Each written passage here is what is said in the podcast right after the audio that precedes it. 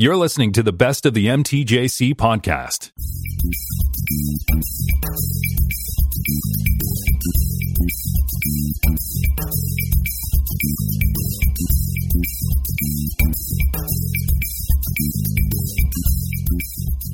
So, hey, everybody, welcome to episode 198 of the More Than Just Code podcast. My name is Tim Mitra, and I am in Toronto, Ontario, and I'm joined once again by Jaime Lopez Jr. in Seattle, Washington. How's it going? And also joined by Tammy Coron down in West Tennessee. Hey there. And we're not joined by Greg or Mark because they're wandering around in San Jose enjoying the festivities of WWDC 2018, which is what this episode is about, surprisingly. So we'll dig in, shall we? Sure. So we have we have no follow up either, which is strange for us. Hmm. hmm. Yeah, I'm, I'm looking at here. There isn't anything, even in the uh, take the long term view, and everything is eventually follow up. I couldn't uh, couldn't find any follow up for this week. Really interesting. Well, I guess we'll dig right in. So um, I saw a tweet earlier by a friend of the show, Evan Deckheiser, um, who uh, was once a scholarship entrant entrance into WWC, and I believe he got in last year on a scholarship. I'm not sure, 2016, 20 no, 2017. Uh, anyway, he posted a, a, a, tweet here, and I'll link it in the show notes that uh, and with a link to this that he's he's glad to see that the scholarship winners are actually getting a place on the app stores. So congratulations to the scholarship winners. So Apple's got them on the on the app store. I think it's rather nice, and it, and it, it seems very appropriate because um, you know it'll. I'm, I'm sure they're starry eyed seeing their their app not just in the app store but also you know it,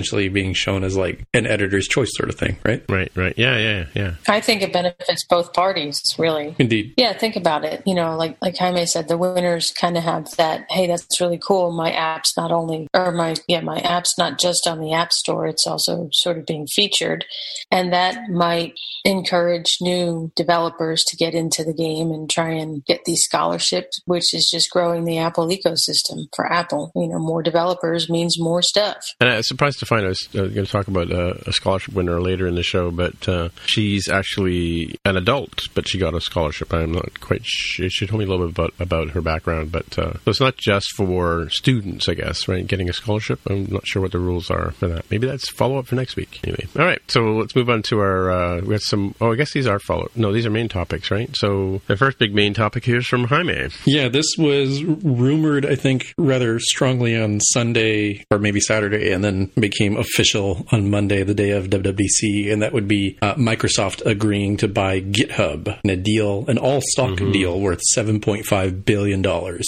An all stock deal. Yeah, so they didn't they didn't actually like cut them a check and be like, hey, here you go, here's some money. Um, and from what people were analyzing, they were saying that well, given the bump in Microsoft stock, it was almost free for them to buy GitHub by doing oh, right, right, interesting. Mm-hmm. Uh, well, I guess these guys can can they are they going to continue to keep their jobs and stuff like that? I guess so, right? Yeah, there's going to be some some changes. So uh, GitHub was already looking for a new CEO. Their uh, their current CEO oh, right. and co-founder, uh, Chris Wanstrath, I think his name's pronounced, uh, is going to become a Microsoft Technical Fellow. Um, okay, cool. and the new CEO would be Nat Friedman, who was the founder of Xamarin. That would be the uh, open source implementation of .NET. Right. right. Um, that also allows you to do the like you know write your apps using .NET for, for iOS and Android sort of thing. So, and and you know of course all the na- all the people were a lot of people were in shock on Sunday when the rumors started coming out, and I guess when when it actually became official. But there, I've a link in the show notes here from Microsoft's official blog from uh, Satya Nadali, Nadella, who is actually the chief CEO of Microsoft, talking about how Microsoft plus GitHub equals empowering developers, and so I guess they're positioning it that that this is going to be good for the development community, all all told, right? Yeah, I mean, it, it's been sort of interesting to watch this online because it's it's sort of like a Rorschach test to see how you feel about GitHub and, and Microsoft. I, I think my take on it is GitHub was a company that was burning through cash like crazy. They they they had revenue, right? So they they charged money for for some stuff. So it's not as if they were completely dependent on like ads or something, but it was I think pretty clear that they were just a little bit too cost heavy to really be attractive for further venture capitalist investment and kind of unlikely that they could hang around long enough to do an IPO. So having somebody like a Microsoft come in who has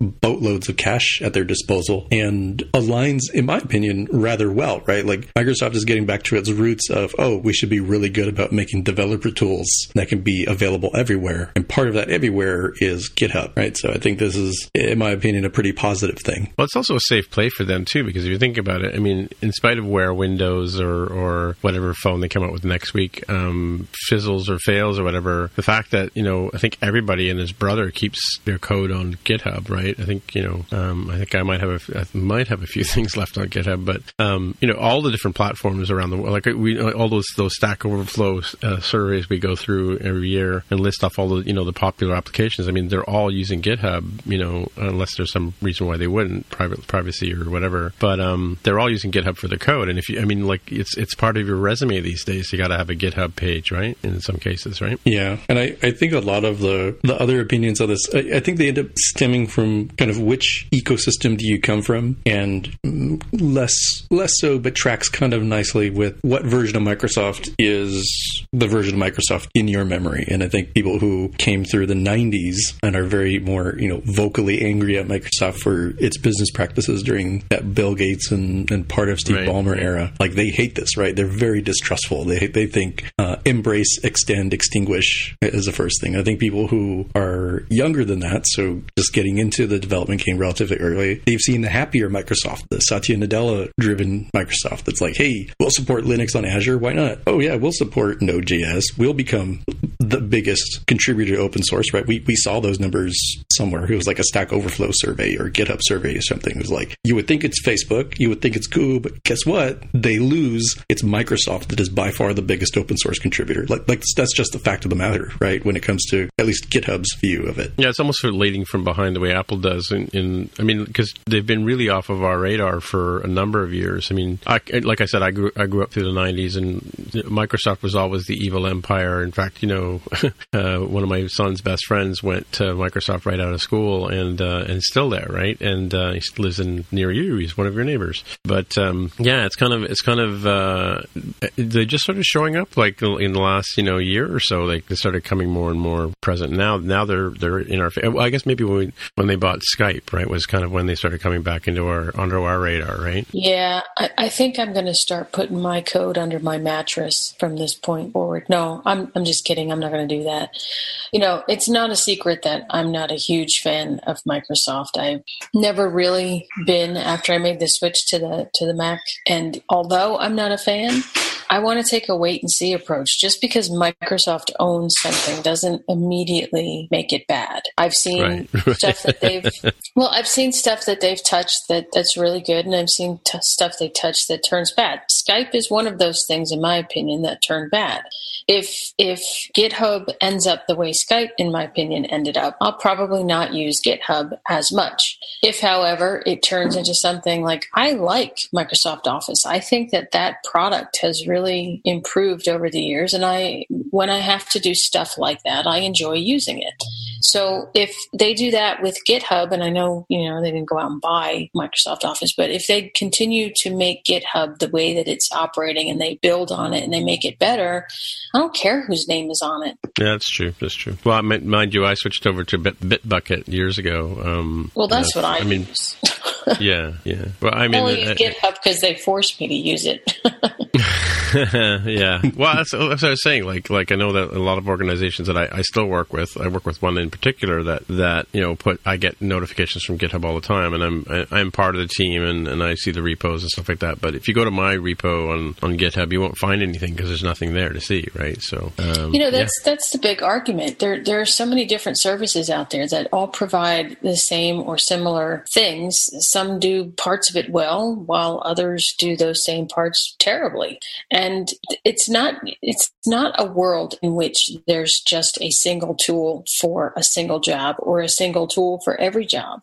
From chat to yeah, GitHub's been there, but I mean, you know, still things change. People come people take over they start working on the code and, and, it turns to a disaster. I just think that keeping your mind open is a good thing. Yeah so but github has nothing to do with the git language or the git i don't know what is it what is it language or? Tool the uh, version control. tool. The system. yeah, that's actually a rather good point because people forget that like git was created uh, by uh, linus torvalds as a decentralized de- uh, distributed version control system right? So right, yeah yeah. hypothetically even right now with, with GitHub the way it is, if there are 90, sorry, 100 uh, copies of, you know, whatever your open source project is, and 99 of them fall into the ocean, you know, like everybody's laptops at the beach, they just fall in the ocean, you're still okay because you still have at least one that's sitting on that 100th laptop, right? Right, this isn't uh, like CVS or SVN where like there is a master mothership repository and everybody is is synced off of that. This is this is something that you know if you don't like it, you can use an alternative. You know, move your repos to Bitbucket, move your repos to GitLab, and I'm sure there's others that I'm unaware or of. put the put the, yeah put a drive under your mattress. Um, so is it a federated kind of service, or is it like does it have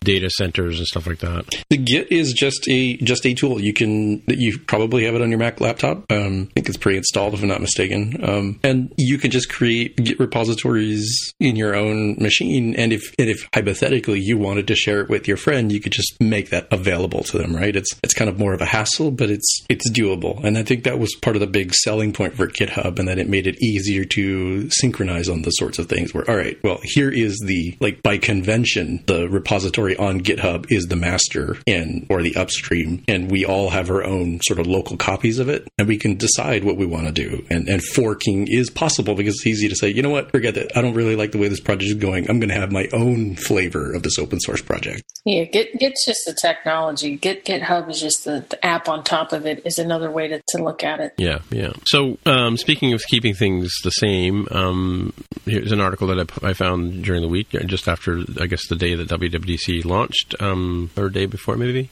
uh, talking about can Apple stay Apple, speaking of which. So, and this is an article about um, Apple getting into the same kind of revenue streams that uh, the other players, um, in terms of ad uh, ad network playing, I guess, um, that uh, Facebook and Google are involved in, right? So, uh, I, and, and, you know, we were talking about this before the show as to whether or not, you know, app, what Apple's original position was. The, the author of this article talks about how, you know, Steve Jobs would never have done this, but in fact, you know, uh, Amy pointed out that he, in fact, was behind or involved with iAd, so of course they, they are involved in it. But, I mean, at the end of the day, it's also, it's there's also the concept of leaving money on the table. Why wouldn't Apple get in, involved in something where there's, there's um, some money to be made? What, what fault is there in doing that, right? I don't really fully understand it because it, it seems to me as it paints the world into black and white that you are even stuff that isn't true with Apple, even though it, there is some truth to it. That is, you know, all they can do is create these shiny hardware products and sell those, and they they focus on that. Or your Google and Facebook who charge you for nothing and sell uh, advertising, right? It, it- it's somewhere in between, even for for all those companies. Um, I don't fully understand the idea that oh well, uh, there you go, black and white. Apple does ads. Guess what? They're just as bad as as Facebook and Cambridge Analytica, and those were unreasonable things people are bringing to mind. Um, I think this is a very absolutist sort of view of the world. I think there are ways for Apple to do this that that don't, or just give away the keys to the kingdom the way that Facebook foolishly did. And I don't think it's really quite the same thing in terms of where are the incentives aligned, right? And we're in a post GDPR, uh, General Data Protection Regulation world, where even if you were extraordinarily cynical about Apple's intentions, if nothing else, you should believe that they don't want gigantic uh, lawsuits and or uh,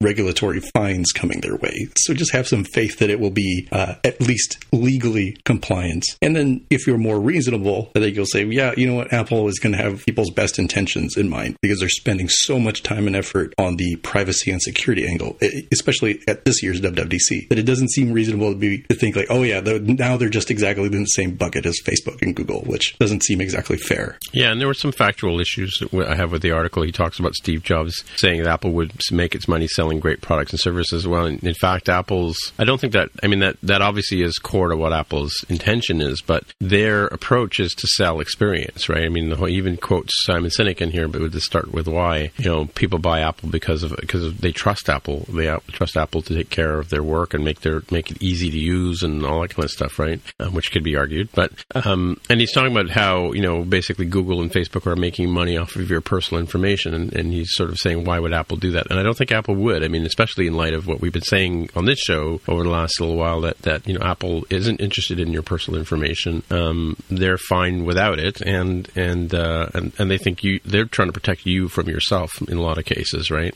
They're, so they don't need to, I think that he's wrong in this article about how, what the intention is behind doing this. And I, and I think it's all about why would Apple, you know, not allow people, empower people, I suppose, to, to have ads on the, on the network and that kind of stuff. They have a, they have a market of people people, and they can they can um, you know vet who gets on it and uses it. Right? Is this around the is this around the stuff lately that, that people can buy um, or can advertise products through different services on Apple? I'm, a little foggy on that. It's you're, you're foggy because this is not something that has been officially announced by Apple. It, it was not announced at WWDC. It was in the rumor mill just prior to WWDC's keynote, and it it, it seems the current flavor of the rumor I've heard is that they're going to start this network that's meant more for I think the probably the larger players is what I'm understanding. Where you're somebody who has a very large audience like a Pinterest or a Snapchat, um, and you've got content going in there, then somehow people will be able to buy ads within those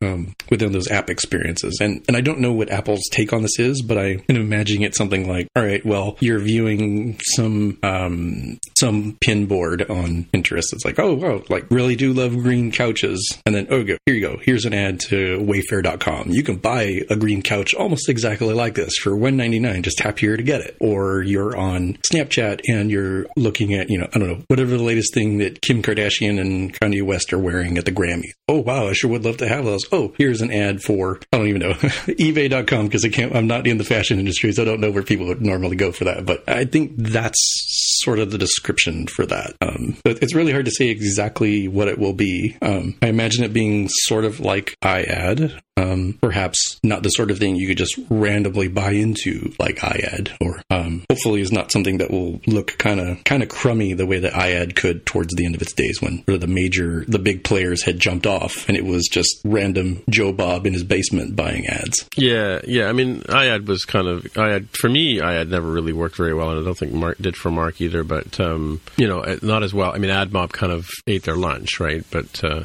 I mean, I can't remember why Apple. I mean, it just didn't seem to work. I don't think Apple was getting anything out of it, and it was it was kind of dragging the brand down too, right? So it's probably why they shut it down, right? It was just the last thing that I remember was I I think with Steve Jobs and we'll have to find a video in the archive somewhere. I think when he was presenting it, it was intended more for like the General Motors, Coca Cola, and Huggies of the world, right? It's like we're going to make sure that you know they're doing a really good job in these ads and that they don't suck like the way that ads essentially always have, right on the web. Uh, that they were going to be more like premium experiences, kind of like the way that people will, um, in some cases for fan bases, they will gladly pay for some random movie ticket just so they can watch like the new Star Wars trailer, right? You know that that sort of thing. And the reality was it it wasn't something that provided the kind of uh, analytics information that the advertisers wanted, right? That's why the advertisers gravitated towards Google and Facebook's implementations uh, because they did do all that and continued to do that until now we're in a GDPR world where, oops, that's kind of less viable now. So I think Apple's, you know, iAd 2.0 idea, if we were to give it a name, it seems more viable now because you, you still want, you know, the people with the money and the people with the money are on Apple's platforms because they're, they're more expensive, right? You're sort of self-selecting in the same way that you would just assume that people with BMWs and Teslas probably have money. All right. Um, so just, uh, this is something we were talking about, uh, we talked about a bit, and apparently it's sort of been confirmed. I guess if you can call Bloomberg a source,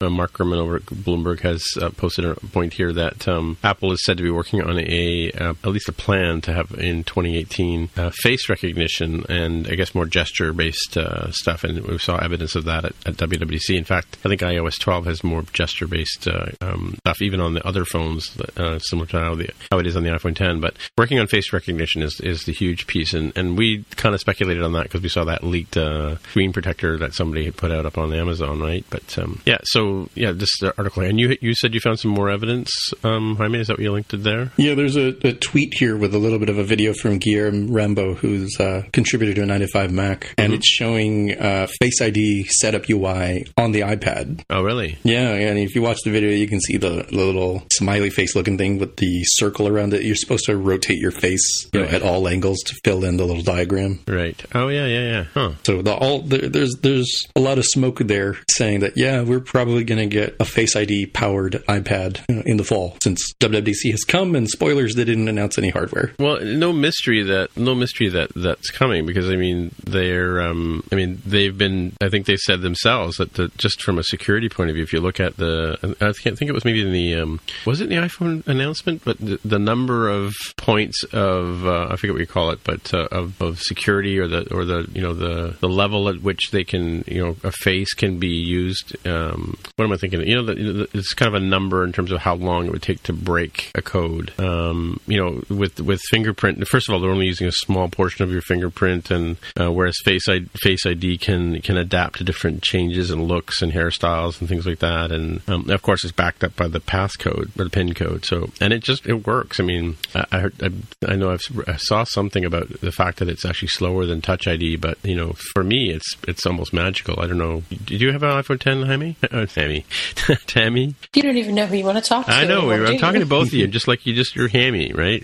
Anyway, go ahead. I, I do have an iPhone 10, which I had to get specifically to write the ARKit book by tutorials Face ID sections. Right, right. Oh, okay. Yeah, so I have pretty intimate knowledge with the Face ID stuff. It's Yeah, really cool. Yeah, no, it is for sure. The the whole true depth camera and, and the way it works, and it, it just seems magical. It's very, very similar to what Apple does, and and the whole gesture based, you know, navigation. Uh, I just watched uh, um, before we started uh, designing um, designing fluid interfaces. Was talking about the how how gestures work and and uh, how they they take a, a small flick of your finger and turn that into a giant scroll on the on the phone, um, which takes away a lot of the effort of of navigating around the phone. If they didn't have those kind of you know fluid gestures or fluid motions, uh, it wouldn't seem human like, right, to you as a user, and um, it wouldn't uh, you know it would it would be clunky on the device, right? So that's a bit of a, an aside on that particular video that I was watching earlier, but um, yeah, I think it's it's it, I think I, you know it was it was within seconds of using the phone that I, that the gestures became natural. Don't, didn't you find that, Jaime? Yeah, and it actually was kind of weird when I, you know, I got used to the gestures on the iPhone 10 and how it operates, and trying to use um, an iPhone 7 was it felt foreign because I expected that I could flick from the bottom of the screen to unlock it. No, you can't. Right, you need to press the Touch ID sensor on the home button. Um, and you know, multitasking and everything is, is so different. You don't drag up halfway and let go. You have to double tap or uh, double press the home button. Another thing. So it Right. it took a while to Yeah. get used to, um, but not very long. And once I did, it just it just feels like it flows more naturally. Right, right. Well, hopefully they get this this year because I'm, I'm actually in the market of I'm trying to get move off of my uh, current 12 inch, 12.9 inch iPad to another device. I don't know if I'm going to go to a 10, the, the new 10 inch one, or or hold up for uh, another 12. What do you think? How, Tam, uh. Tammy, you have a 12 inch. What do you think about the size of the the i- iPad? Do you, would you go to a smaller one again? I think it's 12.5 inch, isn't it? 12.9, 9.7, 12.9, 10.5, I think now. Yeah. I got the 12 ish inch one, and yeah, I, I like it. I don't think I would want a smaller one for drawing, but when I'm doing some traveling and I just need it to like watch videos or things like that, I take my, gosh, I don't know if it's an iPad mini or an iPad Air. I can't remember, but it's a smaller one. Yeah, the mini is the smallest one. Oh, you can, oh, right. No, you know what? It is an iPad Air. That's what I got. Mhm. So I, it depends what you're doing. It, for you, I mean, you're drawing, so Yeah, well, not always, but yeah. Um, as a quick aside here, what what was the book we talked about last week? Um, Hi- uh, Jaime, uh, from Ray Wenderlich. I don't remember the context because they've come out with quite a few books. Is it the Realm one? Is Yeah, it the those guys. Design Patterns by Tutorials? the- Yeah, no, no, no. Yeah, that one. came out AR today, Kit by actually. Tutorials? That's the one I'm thinking of. Yeah, because we were wondering whether how what I think Greg maybe asked me what involvement um, Tammy had in that book. So now that she's here on the show, we can ask her. Like, were you doing tech editing, or were you actually writing part of it, Tammy? I wrote I wrote part of it. I wrote the chapters on the Face ID. Well, look, there's your face there. Yeah, that's my face covered in zombie mask. Um, and I also did the final pass edit on that and worked with three other authors and three other tech editors, maybe four other tech editors. right. Oh, interesting. Yeah. Takes a village to make a Ray Wenderlich book. Yeah, we'll, we'll have Sure a link to that in the show notes for those of you driving it home. And uh, spoilers, somehow that is not one of Tammy's picks, which shocks me. Really? Ah, I know she's not very good No, at I'm- promotion. That that feels weird. Yeah, you and Greg have that Yeah. thing. I don't, I don't understand this. Uh, but if you would just let the rest of us know what you're doing, then um, then we could pick for you, and you could, uh, you know, That's true. humbly Well, accept and- our and- praises. Yeah, and all, all you have to do is send us twenty bucks by Apple Pay. It's very simple. Right? Apple I Pay Cash. how to use Apple Pay first. of course, they can't send it to me in Canada. You have to send it in, in loonies. Um, all right. So, what's the next thing we got here? Uh, I mean, this is a WWDC story, or what? What? What what's going on? Yeah, it, it's sort of spoilers to, for our WWDC. Should we put our WWDC hats on and just like get into the WWDC of it all? Yeah, this one I wanted to point out because I, I was kind of curious what Tammy's take on it was. So, uh, this is a uh, what's new in macOS. That's not what I'm going to talk about. I want to talk about the oh, the deprecated and removed APIs, which is deprecation of OpenGL and OpenCL. They're saying. Oh, I have a whole thing on that. Yeah, they're well, saying um, games and graphics intensive apps that use OpenGL should now use Metal, and similarly, apps that use OpenCL for computational tasks should now adopt Metal and Metal performance shaders. Hmm. I'm all for it. I I, lo- I like Metal. You know, it, it's for what I need to do, I don't need metal. Like I'm just throwing a couple sprites on the screen and, you know, I'm not doing heavy intensive things like that. But if I were, or if I was creating my own game engine or something along those lines, Metal would be my choice. Metal is part of the Apple ecosystem, so it makes sense to use it. It makes sense that they're get, getting more involved in Metal and le- because it's theirs and less involved in everything else. That said, I was extremely disappointed to not see any SpriteKit or any SceneKit or any GameplayKit or anything being talked about at WWDC. However, when I went to look at all the different API changes and things like that, I noticed that there were a lot of modifications to those frameworks. So I got to thinking, well, they're doing all this deprecating of these things that are not part of their ecosystem. They're putting all this time and clearly all this effort into making metal the next big thing, right? I mean, practically right. half of WWDC is all about metal, all about machine learning, all about, you know, building up the Apple ecosystem to do more intense things. And I'm thinking, thinking to myself, hopefully, what they're doing is they're getting their stuff, their foundation built and worked out and solid. And then next year, they're going to swoop in with these huge updates to SpriteKit and SceneKit now that they don't have to worry about OpenGL or OpenCL and they can just focus on getting it to work with their stuff. That's what I'm hoping. That that doesn't mean to say that, you know, they're going to ever give Unity a run for their money or anything like that. It goes back to what I said earlier. There isn't just one tool for every job or one tool for a single job. There's multiple tools for multiple jobs, and sometimes you pick a different tool. So I think that's, or at least I hope that's what's going to happen with SpriteKit and SceneKit and more metal stuff. And I don't mind seeing OpenGL and OpenCL going away on the Apple platform. Right now, there was some talk. Um, Jeff Biggus was talking at 360iDev 2016, I think, about he talked about metal, or sorry, he talked about um, um, what's the group called? Um, there's, there's, another name for it. Um, but anyway, he talked about um, there's another open for like because OpenGL, OpenGL, and OpenGLES, and all those kind of things. They're like a, they're open technologies for doing this. What, what's this kind of rendering called, or um, computer work called? Help me out here. You guys don't remember? Sorry, I was muted. Are you talking about the GPU versus the CPU? Uh, yeah. No, there's a, there's a terminology for it. I'm just trying to 2015. Maybe that was the one. I don't know. 3D graphics, computer graphics.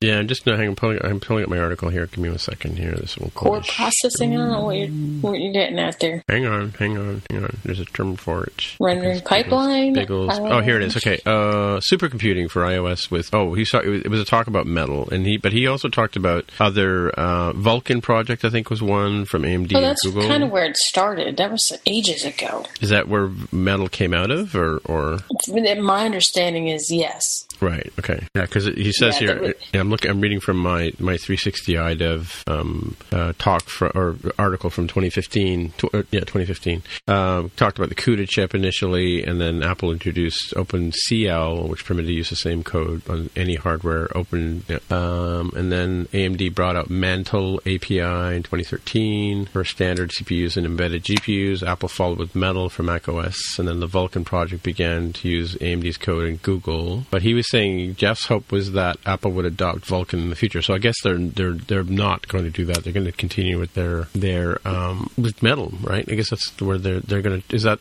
so? Can is metal something that can be used on other platforms, or is it only within the Apple ecosystem? Metal is only the Apple ecosystem. Oh, okay. Yeah, I'm kind of confused on it because the way you asked your question Tim. So it is only on the Apple ecosystem. It's unclear to me if, if it can only be on Apple's ecosystem versus like, I don't know, if they decided to license it for Windows usage or something. Right. Well, right. that's like that. That's kind of like the equivalent of DirectX. Yeah, that's what I was thinking too. Which is, I forget.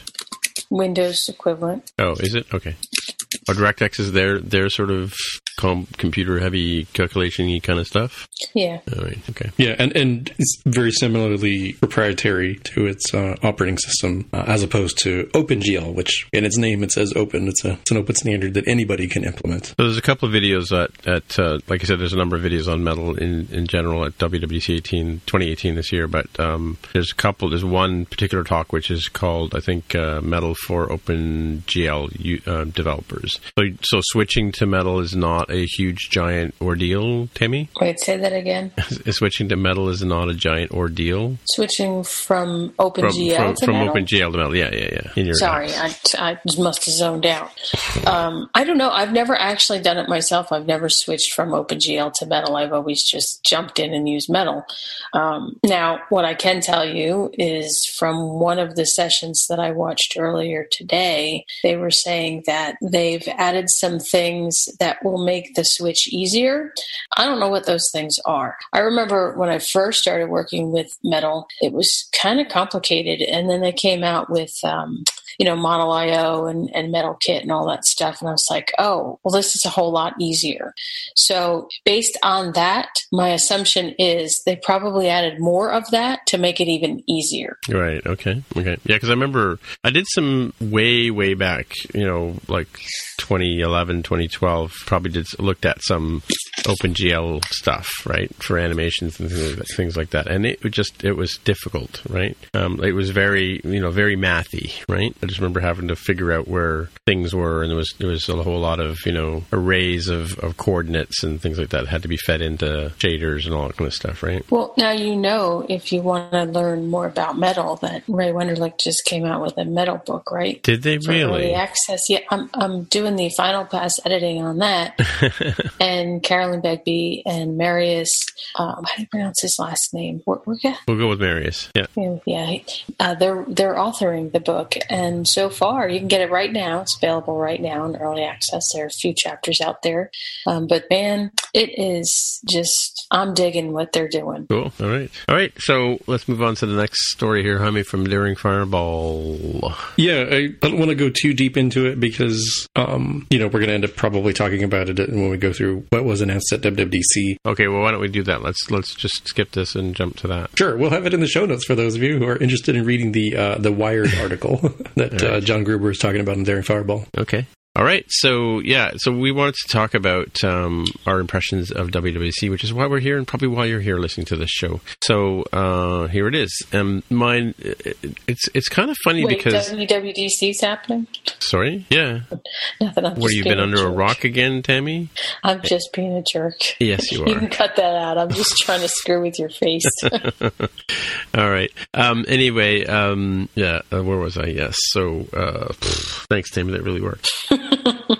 Win. Yeah. Um, yeah. So of course this week is is the uh, big rollout of uh, WWDC with the keynote and and the State of the Union and all the videos that follow. And there's sort of a general. Uh, Ray Ray tweeted out, "What do you think of, of WWDC?" And, and his in his letter, his newsletter, which he sends out as well, which you can subscribe to. Um, he sort of his general the general impression from the community is sort of meh. You know, like doesn't seem to be anything jumping off the page. But um, and and that was sort of my initial impression because it, it hasn't really sunk in what's going on. And I think once we go through the the, the ten or so points that we have here, um, it may in fact start to gel for people as, as it did for me when I saw a video by Rene Ritchie or just a, an hour ago. Um, but um, yeah, so it's it's nothing. Again, as we sort of alluded to in, in in the earlier part of the show, there was no new hardware announced, um, and we have been saying for a number of weeks that Apple had said that they were going to focus on on performance and stability, um, which I think they've they kind of have done here, and, and they even you know the beginning of the keynote starts off with that sort of whole whole positioning, right? Um, so why don't we? Do you want to go through these things one at a time, or do you want to give a general impression before we dig in, Jaime and Tammy? Jaime, I think my general impression, I was actually really surprised by how much they announced. If I'm if I'm being honest, not to say that I was blown away or anything like that. I don't want to overstate it, but we knew going into this that it was supposedly a um, hey, all the fun stuff was moved over to 2019. I don't know what's left here, or being a quote unquote like snow leopard style release where you know we're focusing on performance and stability. They actually released or announced a lot of really Yeah. interesting things. Um, smaller things, of course, not not the sort of things in general that uh, you would hang your hat on. Like, holy smokes! Like, there's going to be a thousand articles written about this sort of thing. Um, but it certainly wasn't a crickets chirping for two hours sort of keynote either. Yeah, it was kind of like eating your vegetables. Okay, we have to eat our vegetables now, right? And and but the you know the chefs at Apple kind of you know really did a nice job on the on the you know the, the asparagus and the broccoli and the bro- Brussels sprouts and, and all those sort of things that people cringe about having to eat. They did a really good job of them, and and uh, so it actually became quite quite appetizing too. And of course there were some surprises in there too. So uh, we should we can go through this. So, but generally before we do that, uh, uh, Tammy, do you have something to contribute to your general impression of this year's WWDC? Of course, we're doing it not having been there. We're sort of satellite w- viewers, right? What do you think? Yeah, after watching the keynote and the platform State of the Union, my initial impression was, "What? No SpriteKit, no SceneKit, no no GameplayKit." And then I was like, "Oh, but these new things that they're doing in ARKit, that's really cool." And wow, all this focus on metal, that's really cool. And although I don't do a whole lot of machine learning or Core ML, you know, I have an interest, but even that I thought was really cool and remarkable. And yet there's still this um, underwhelming feeling that I have over it all. And I don't quite understand where that's coming from because, you know, even the stuff that they, they did release that is like novelty and cool, like with the, uh, the extensions to the animojis and being able to make a 3D avatar on the fly and the whole FaceTime with multiple people thing. Yeah, that, that stuff's all really cool. And it's, it's not ex- even dark mode. That, that's really cool. But yet I still feel underwhelmed and I, I can't quite figure out why. Someone did say to me that it kind of feels like being a kid at Christmas, getting some really cool stuff, but not appreciating it. Right. That's, that was a really good explanation, I thought. Not mine. It came from somebody else. It's like getting socks and underwear at Christmas. You mean, or Exactly. Like you, like eating vegetables, although I, I like vegetables, Tim. yeah, no, but I mean, but generally speaking, like you know, kids don't like them, right? So, or they don't tend to like them. Depends on how they're indoctrinated. Um, all right, so let's go through some of the things that they talked about. So we'll just use uh, this list here that I stolen from Rene Ritchie. Apologies to Rene. Of course, we'll put a link to the show notes of Rene's talk. He, his his talk is his his video is actually called Finally, and his point was there's a whole list of things that he's wanted to see Apple come up with over the last few years or so, and and finally they've done them, right? So uh, he starts talking. Uh, first of all, the first point is about performance, and and I believe that um, uh, Craig Federighi st- jumped right in with the performance thing, right? So um, showing like he showed an array of devices and and the current uh, iOS 11, which or sorry sorry iOS 12, which has been announced, and Mac OS um, 14 are we 14 Mojave? Yeah, 1014. 1014 Mojave is uh, supports um, ev- all the Macs back to. Oh, I've got to find my notes here now. All the way, all the Macs back to 2012, I believe, and 2011 iOS devices, or is that backwards? Let me just check my notes Hmm, Let's see. here. Yeah, you're probably pretty close because the iPhone 5S is, I think, the lowest or oldest device for iOS 11, if I'm not mistaken. And that's probably around 2013, probably, I would think. Yeah, let me. I, I actually have the, the number here because I, I just sent myself my notes from um, work because I did it on my work computer. But yeah, so I'm rocking a mid 2012 MacBook Pro and, and driving it into the ground until Apple hopefully announces something refreshed and new for the, the lineup later in the fall. And I was glad to see that my machine makes the cut for, like, just barely. It's literally the last one they will support for Mojave. Huh. Oh, here, let me let me look for WWDC. Maybe where are those notes? Well, you look at that, um, the focus and performance uh, beyond just like, you know, actually supporting those devices. So I wrote down some notes on what Craig Federighi said. He said um, uh, 40 up to 40% faster app launch, up to 50% faster keyboard display, 70% faster camera, uh, uh, two times faster share sheet display under load and two times faster app launch under load, where um, he showed a curve of like typical CPU performance is slow to recognize that load is occurring, and then it's got a big hump, and then it sort of slowly tapers off. Whereas iOS 12 will jump that performance uh, boost earlier, which overall apparently saves uh, time and energy. Yeah, and then also the fact that he said that in the keynote that you know the team they have a tight collaboration with their chip team because they they, they, they basically build the ecosystem that they play in. Um, they, they they said he said in uh, Rene's talk mentioned that he, they have a team that specifically focuses on making sure that the um, OSs are are performant on the older devices. So they actually have a focus on that. And I mean, so the intention isn't that you know they're going to like force you into which is everybody kind of sort of says, oh, they force you to upgrade to the next. You know, they want you to buy a new computer, but no, they're actually trying to make sure that the experience is just you know still still delightful on the older equipment, so that in hopes that you'll buy your next purchase will be with uh, be a new Apple device, right? Not that they're forcing you there, right? So, and I appreciate the fact. I mean, like you know, I'm running a 2013 um, MacBook Air myself, and and uh, I'm happy to see that it still supports the older stuff, right? So, yeah, cool. Um, the next thing that they talked about was ARK ARKit 2, which is uh, quite an improvement on the previous one. Um, we have objects in the screen can reflect other objects. Uh, virtual objects in the screen can reflect other surfaces and lighting from uh, other things in the environment. So Apple's reading that kind of stuff in as well. And they have, a, you know, they had did a big Lego demonstration with the 3D object detection and recognition of other other objects in there because I think Air Air 1.5 brought in vertical surfaces, as Greg mentioned last week, and, and now they're able to recognize other devices in the in the view. Um, they also had the new format, or not new format, but they've adopted the open open source format uh, USDZ, which is Universal Scene Description format, and then Z is for zipped, um, which will allow you to embed 3D experiences or AR experiences into emails and on websites and things like that as well. And that's developed in, in concert with Adobe and Pixar, right? Also shared experiences, and they had that whole demo with the game where uh, not only with the Lego guy, two guys playing like with Lego, they had the actual Lego, physical Lego, and they had Lego characters in the keynote, right? And uh, also they had that sort of table tennis kind of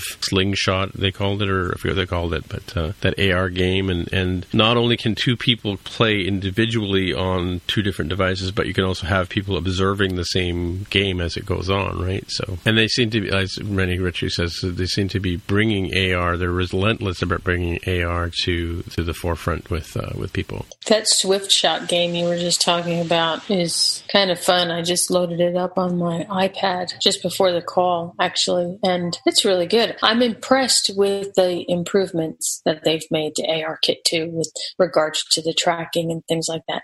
I still feel like the technology has a ways to go, but it has it has really improved over the last year. So, so what about my my prediction? So, one of my predictions, and Greg was sort of telling me that I failed, was I said that they were going to come up with some sort of gaming version of ARKit. Does this not count as a close approximate?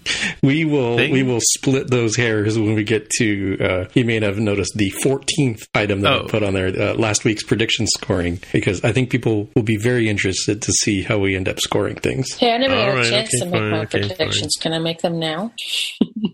well, it'll have to be on the honor system, right? Um, you'll, be, you'll, be, like the Martha Stewart of predictors, right? you already got you already got one in the oven, right? yeah. All right. Um, the other thing they brought, they mentioned was Siri shortcuts, which uh, is it's. I think it's so. Before we dig into that, I have a question for Jaime on this one, but before we get there, um, so yeah, this is basically allows your applications or allows you to have your application um, respond to commands that Siri can can uh, feed into it. So you can, if you're like Domino's, you can say, you know, have somebody order their Domino's pizza, that kind of thing, right? Um, you also have sequential tasks where you can ask, uh, have Siri perform a number of things, uh, you know, steps in, in what it is. Like, currently, Siri is kind of dumb. She can do one thing at a time and she forgets what you just asked her two minutes ago. Whereas I guess now with shortcuts, you can actually string them together. And essentially, it's basically workflow for Siri is what this has become. And, and, um, and as we all talked about before, Apple acquired workflow a while ago. In fact, uh, we're fans of uh, Ayaka Nonaka. Uh, she was actually doing a talk today on on Siri shortcuts on at Wednesday, today's Wednesday as we record here. Um, and yeah, they're kind of closing the gap on on what Alexa and uh, and uh, Google Home is doing. So uh, that's where would leads to my next question to Jaime, and that is, what do you think about Siri shortcuts? Does this match your uh, desire to have um, what do you call them on Alexa sketches or something like that, or skills on the Echo and actions on the Google Home? Um, yes and no. Yes, in that it, it does provide some of the power of being able to um, you know compose your own things, and as you mentioned, they've they've reskinned the workflow app into the shortcuts app, and they've made part of that infrastructure available uh, sort of globally as Siri shortcuts or in Siri suggestions. Um, it's good. Um, it's and we'll get into more of the splitting hairs when it comes to scoring my prediction. Um, it's not quite. It's not quite the same because I was hoping for a um, a more of a web services oriented play, um, and Apple is continuing to use the device, the iPhone device, as the sort of center of the universe here, um, which has its pros and cons. Right? It, it certainly has a, a privacy pro in that you're not sending your data off to some mysterious web service somewhere, and who knows what nefarious things people are doing with that data. That's true. The con is that if you had a a web service that tells you, I don't know, you know, what's the weather going to be like today? Well, you would more or less develop it once uh, as a web service, and then you can put the little thin candy shell interaction that the uh, Amazon Echo requires and that the Google Home requires, and then you would go develop it completely separately for the iPhone. It's sort of what it feels like because you wouldn't have the ability to send um, arbitrary updates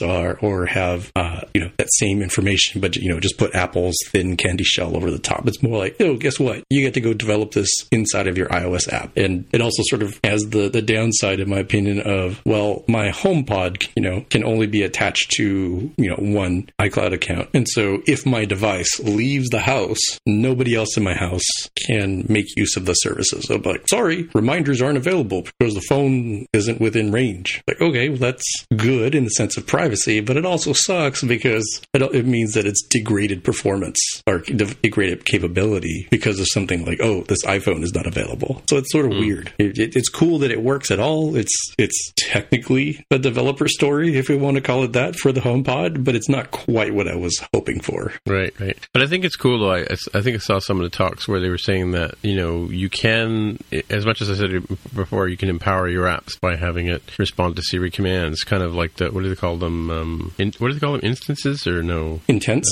Uh, intents, yeah. So mm-hmm. you have Siri, Siri intents through this easier to, easier to use mechanism. But I, I did I thought I saw them say that that you could share, you could have other people's um, uh, shortcuts appear in your app, like like from other third parties, right? Like not just Jaime's shortcuts. You know what I mean? Like you'd have some of my shortcuts in there. Because you know how you, you sent me that that um, one particular workflow from from your app, right? Which uh, we can talk about, uh, mm-hmm. where you you ask Siri to tell you, or somebody, or I guess a voiceover to tell you who the best uh, podcast for iOS development is, right? That one. Right, right. A, a, workflow that I stitched together from the components that the workflow app provides. Mm-hmm, mm-hmm. And yeah, so th- there are some bits that are pretty cool. Like I don't want to downplay the fact that you can create your own key phrase for these mm-hmm. things, which is like user selected, not developer selected. So right. um, I can imagine that people who have a uh, an IoT, an Internet of Things teapot, are almost certainly going to have tea Earl Grey hot as their trigger, right? because why not? If you're a Star Trek fan, why wouldn't you make it that way? And and if I'm uh, you know the maker of you know IoT teapot, you know I don't want to get sued by Paramount and CBS. Well, I couldn't make that the trigger phrase, but you as an individual user, you have the ability to do that. So that's pretty cool. That's something that I've not yet seen on the Google Assistant or the Amazon Alexa. I don't know. I think Tammy's still wearing her tinfoil hat when it comes to Siri, right? Yeah, I'm going to need two tinfoil hats now. yeah, the other the other interesting thing that they came up with uh, is screen time, which is basically uh, allows you to, I guess, be more uh, aware of how much uh, um, square time you're having. A friend of mine calls it square. No, no more square for her kids, but um, yeah, it keeps track of how much time you're spending in particular apps, and you can look at reports on on that kind of stuff. And uh, they've added a do not disturb kind of mode as well, so you can you can tell it what you know. You can sort of set the notifications as to how they're notifying you. Right? I believe there's group notifications too. I'm not sure if that's part of the same process, but um, uh, gives you sort of, uh, uh, as Rene Ritchie says, it gives you the information to make informed decisions about the use of your devices. You know, so it, it can sh- you can set time limits on how much you want to use an app, and um, I, there's one thing like you, you can tell it when you're when it's bedtime to not bother you or show you notifications and that kind of stuff. But my solution for it is I just leave my phone, you know, in the basement and don't take it to the bedroom with me. But I guess that's some people just don't do that, right? So, what do think about screen time? Tammy, you want to go first on this one? Sure. I think screen time is a good idea. The way that I think about screen time and what Apple can monitor, I, I think it'll be good for people who are trying to monitor those things. It's it's difficult to figure out where you're spending all your time. You know, are you spending all your time scrolling through Facebook, or are you spending all your time looking at your Trello boards? Because sometimes what what we're actually doing feels very much different than what we think we're doing. So that I think that'll help you know adults manage their time better. I think that if if you are concerned about what your child is doing, you know, on their phone at their screen, and and you don't have any other way to find that out, then cool for you. You know, use that for that. Me personally, scares the hell out of me. Um, you know, because sure I can use it to better myself or to help, you know, with what my children are doing, but if I can see it, you know damn well someone else can see it, and it's a big security risk That's for true. me. And yeah, I, I I'm sure that they've got everything encrypted, and only you have access to this special key. But still, I just I don't trust it. I don't like it. Well, so for me, like I, I'm a lazy timekeeper, so um, I used to I wrote my own timekeeping app when I was when I was working for myself, and I need to invoice people for my time, right? Um, I actually run an app on here that I got through the SetApp people, and I'm still using SetApp as we talked about on the show years a, year ago or so. I think they just had their one year anniversary, and they sent me a gift for being uh, on their thing. But there's an app called Timing, and what it does is it basically logs everything I do on my Mac, and it breaks it down into categories, right? So you know, there's like a web browsing category, there's a media, there's graphics, there's development category, you know, finance, and I even have a podcasting ta- category. And so when I want to keep track of how much time I'm spending on things, um, this this is kind of sort of the same sort of thing. This is running on my Mac, right? And um, it looks, I can look at how much time I'm spending on things. And what what's interesting though is that the you know the the, the assumption by the developers that web browsing is kind of like goofing around, right? But I do a lot of my work online. Like you know, we do all the podcast producing, and and we, we collect stories for notes, and so we're troll through tw- Twitter looking for things to talk about, and you know, read blog sites and that kind of stuff to gather this the information we're using here. So that it's not all goofing around, right? But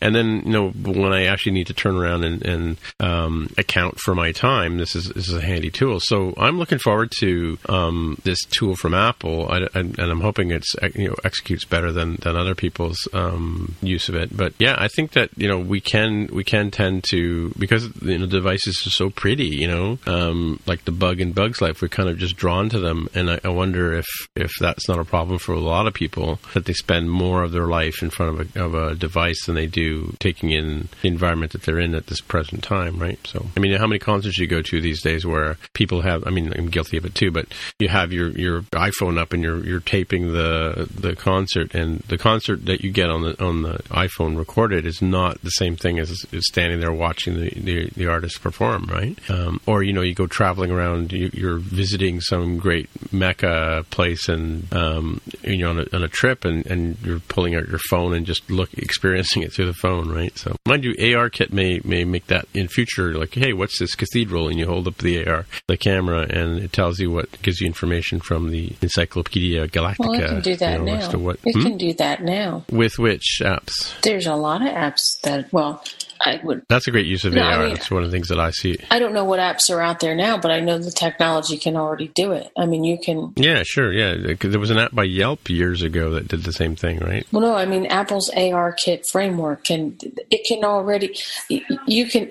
So, are we allowed to talk about ARKit too on this show? Yeah. Like, I didn't No, we know how already far you passed wanted by to go ARKit. with what's been announced. We're finished ARKit. We can't talk about it anymore, ever, ever. We can never talk about it again on We're this podcast. We're we're, it, we're an ARKit free podcast from now on. No, I'm okay. kidding. Go ahead. so with ARKit 2, you can scan 3D objects and you, you have to do it beforehand. You have to scan them and then it can then later recognize it. But even with ARKit 1.5, you could put, you could preload pictures and use those pictures for image detection. And you can say, you know, hey, detect my image. And when you detect my image, do X, yeah. Y, Z and throw, you know, a, a 3D model of the Sistine Chapel if you take a picture of the Sistine Chapel. Not if you take a picture, but if you scan a picture. I was kind of thinking more from like sort of a museum or art gallery kind of experience where you're walking around outside and you hold up uh, your phone and it says, oh, hey, this building was built in, you know, 1930 by Le Corbusier in Paris and, you know, blah, blah, blah, blah, blah, you know. Um, unless you knew that that, you know, I went and saw one apartment that Corbusier built, built in, in Paris, as a matter of fact, and it's just, it just, it's sandwiched between two other buildings. You would never even know that it's an important work of art unless you knew about well, it. Well, using I mean, beacons, you can do it. And in fact, well, that's what I'm saying. Like if you, if you held up your phone and, and if you could hold up your phone and it could show you what the sites were rather than like almost like a virtual tour guide. Can totally you know? do it right now. I know, I know, I know. That's what I'm saying. That's that's what's cool about it. But I'm, what I'm saying, we have digressed from screen time. See, we need podcast time. sorry, my head is pounding. That's okay. It's okay. Anyway, I mean, do you have something to say about screen time? Yeah, I'm. I'm considering how to say it. So, because uh, I'm uh, like a loyal squire, I'm helping Tammy get up on the high horse. Um, yeah, you know, I, I understand the tool. Uh, you, you, brought up a, t- uh, a usage for it that I hadn't really quite considered. Uh, more of an accounting basis rather than a uh, sort of monitoring personal or, health, yeah, yeah or, or, basis, or yeah, parental control sort of thing under his eye, as it were. Yeah, it's you know, I'm not going to knock Apple for it because I think there are cases where it makes sense to have, and, and, and having it available and, and optional is, is, good and fine. But I don't know. I guess I grew up in a generation where you know my my cousin and I, growing up, we loved playing the Nintendo, and if you allowed us to, we would just do nothing but that all day. We wouldn't eat, we wouldn't sleep, we wouldn't bathe, we wouldn't do anything if you if you allowed us to do that. Uh, there are no controls on it other than like a power button. And guess what? After like two hours, mom and dad be like, "Hey, y'all need to turn that off and go outside and play." And that's what they did, right? Right? That was that was like parenting back then, and uh, it's not. But you'd say, "Hang on, I got to save this this game. I can't." oh now, man, right? there is no saving. We might say, "Hey, look, this thing doesn't have a save. Can we leave it on, but we'll go outside?" sort of compromise. Right? There's no save state. This isn't automatically saving. Like your kids getting off my lawn with your Xbox Live and your PSN and everything. Like no, it's like uh, I sure hope you wrote down the you know 64 bit character string that makes up the password. Um, right. Yeah, and and so uh, I can see the like personal responsibility angle to it that that Tammy um, mentioned. Um, but I think the industry is sort of moving this way, right? Google talked about it at I/O that they've got a similar sort of service available for their app, or sorry, for their operating system for Android. So it's just sort of one of those things that I think Apple sort of had to do as part of the keeping up with the times. Right. Well, I think it's about mental health too, like or whatever you want to call it, like you know, actual health. Like that, I think that was their motivation behind it. As soon as as soon as he started talking about it, I didn't think about Big Brother or or my parents watching what I'm doing.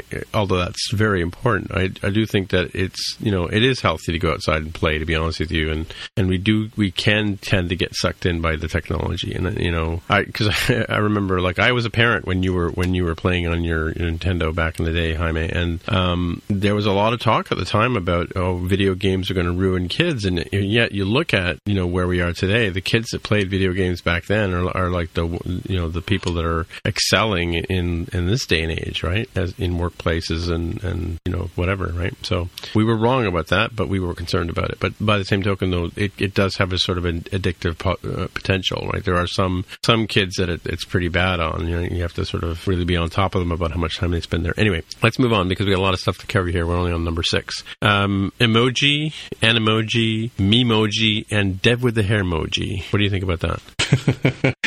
I, I think uh, putting my Mark, you know, Dr. Mark Rubin hat on, it's sort of weird because it's shown at WWDC. It doesn't, as far as I know, have any developer story. I didn't see it linked to any sessions. Um, it feels well, the more keynote like something... is for public, right? We all Sorry? I mean, the keynote is for the public. It's not for necessarily for developers, right? True. So, so there is that, you know, semi-marketing angle, but it also feels like mm, you could have just saved it for September with the iPhone release, right? Because it's it's not oh, true. something yeah, yeah. that we can deal with. I think the example example Mark brought up was sticker packs, where at least we could make those. As far as I know, you can't, you know, uh, create your like an MTJC branded Memoji that we can offer on the store. Um, I think it's it's really cool. It's, it, it looks really nice. It, it, reminds a lot of people of the uh, Nintendo Wii and its Mii avatars, M I I yeah. avatars yeah. that people have. So it, it, looks really cool. They showed off the advanced face tracking that they can do and uh, uh, tongue detection, so they could detect the tongue is coming out of your face. That's neat. It's neat as a technical demo. It's neat as something that uh, we will all enjoy for the first couple of months, and then we'll probably start forgetting about it. But it, it's still really cool tech. Yeah, you know, it's. Do you remember the AirPlay AirPlay mode video they did last year? This yeah. is around this time. Was that last? Was it? What, did the Animoji come out at WWDC last year? I believe. Ooh, no, you know what? It would have been for the iPhone release. Oh, okay. Because you guys remember Joe and or not Joe, but uh, Dave Wilkes created that video for airplane mode, right? Like almost like within the week of it coming out. Yeah, they're both they're both in uh, airplane mode. Right. Yeah. Yeah. So anyway, I, it's kind of like I again I look at that and you know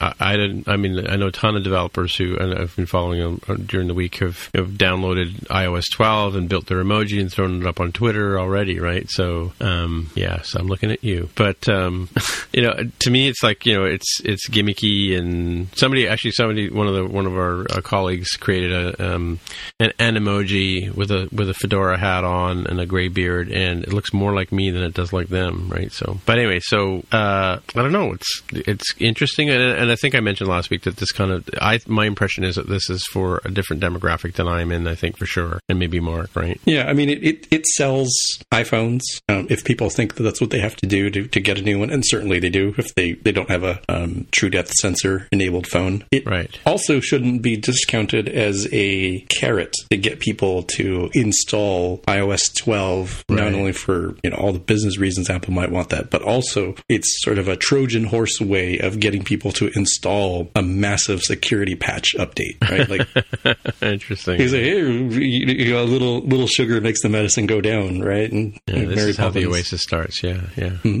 Mm-hmm. well, let's move on. Um, FaceTime group calls. What do you think about that? I mean, I know you know Carol uses FaceTime with the grandkids, but that's about the. I mean, other than you know, we all use Zoom and we all use um, Skype and things like that. Usually with the video turned off. By the way, this does support FaceTime audio. I saw somebody ask about that. You know, up to thirty-two people on a call. Um, Can I be honest with you? I didn't sure. even know it couldn't do it. Yeah, because you remember iChat used to do group chats. Yeah, I when they announced that, I was like, wait, it doesn't do that already.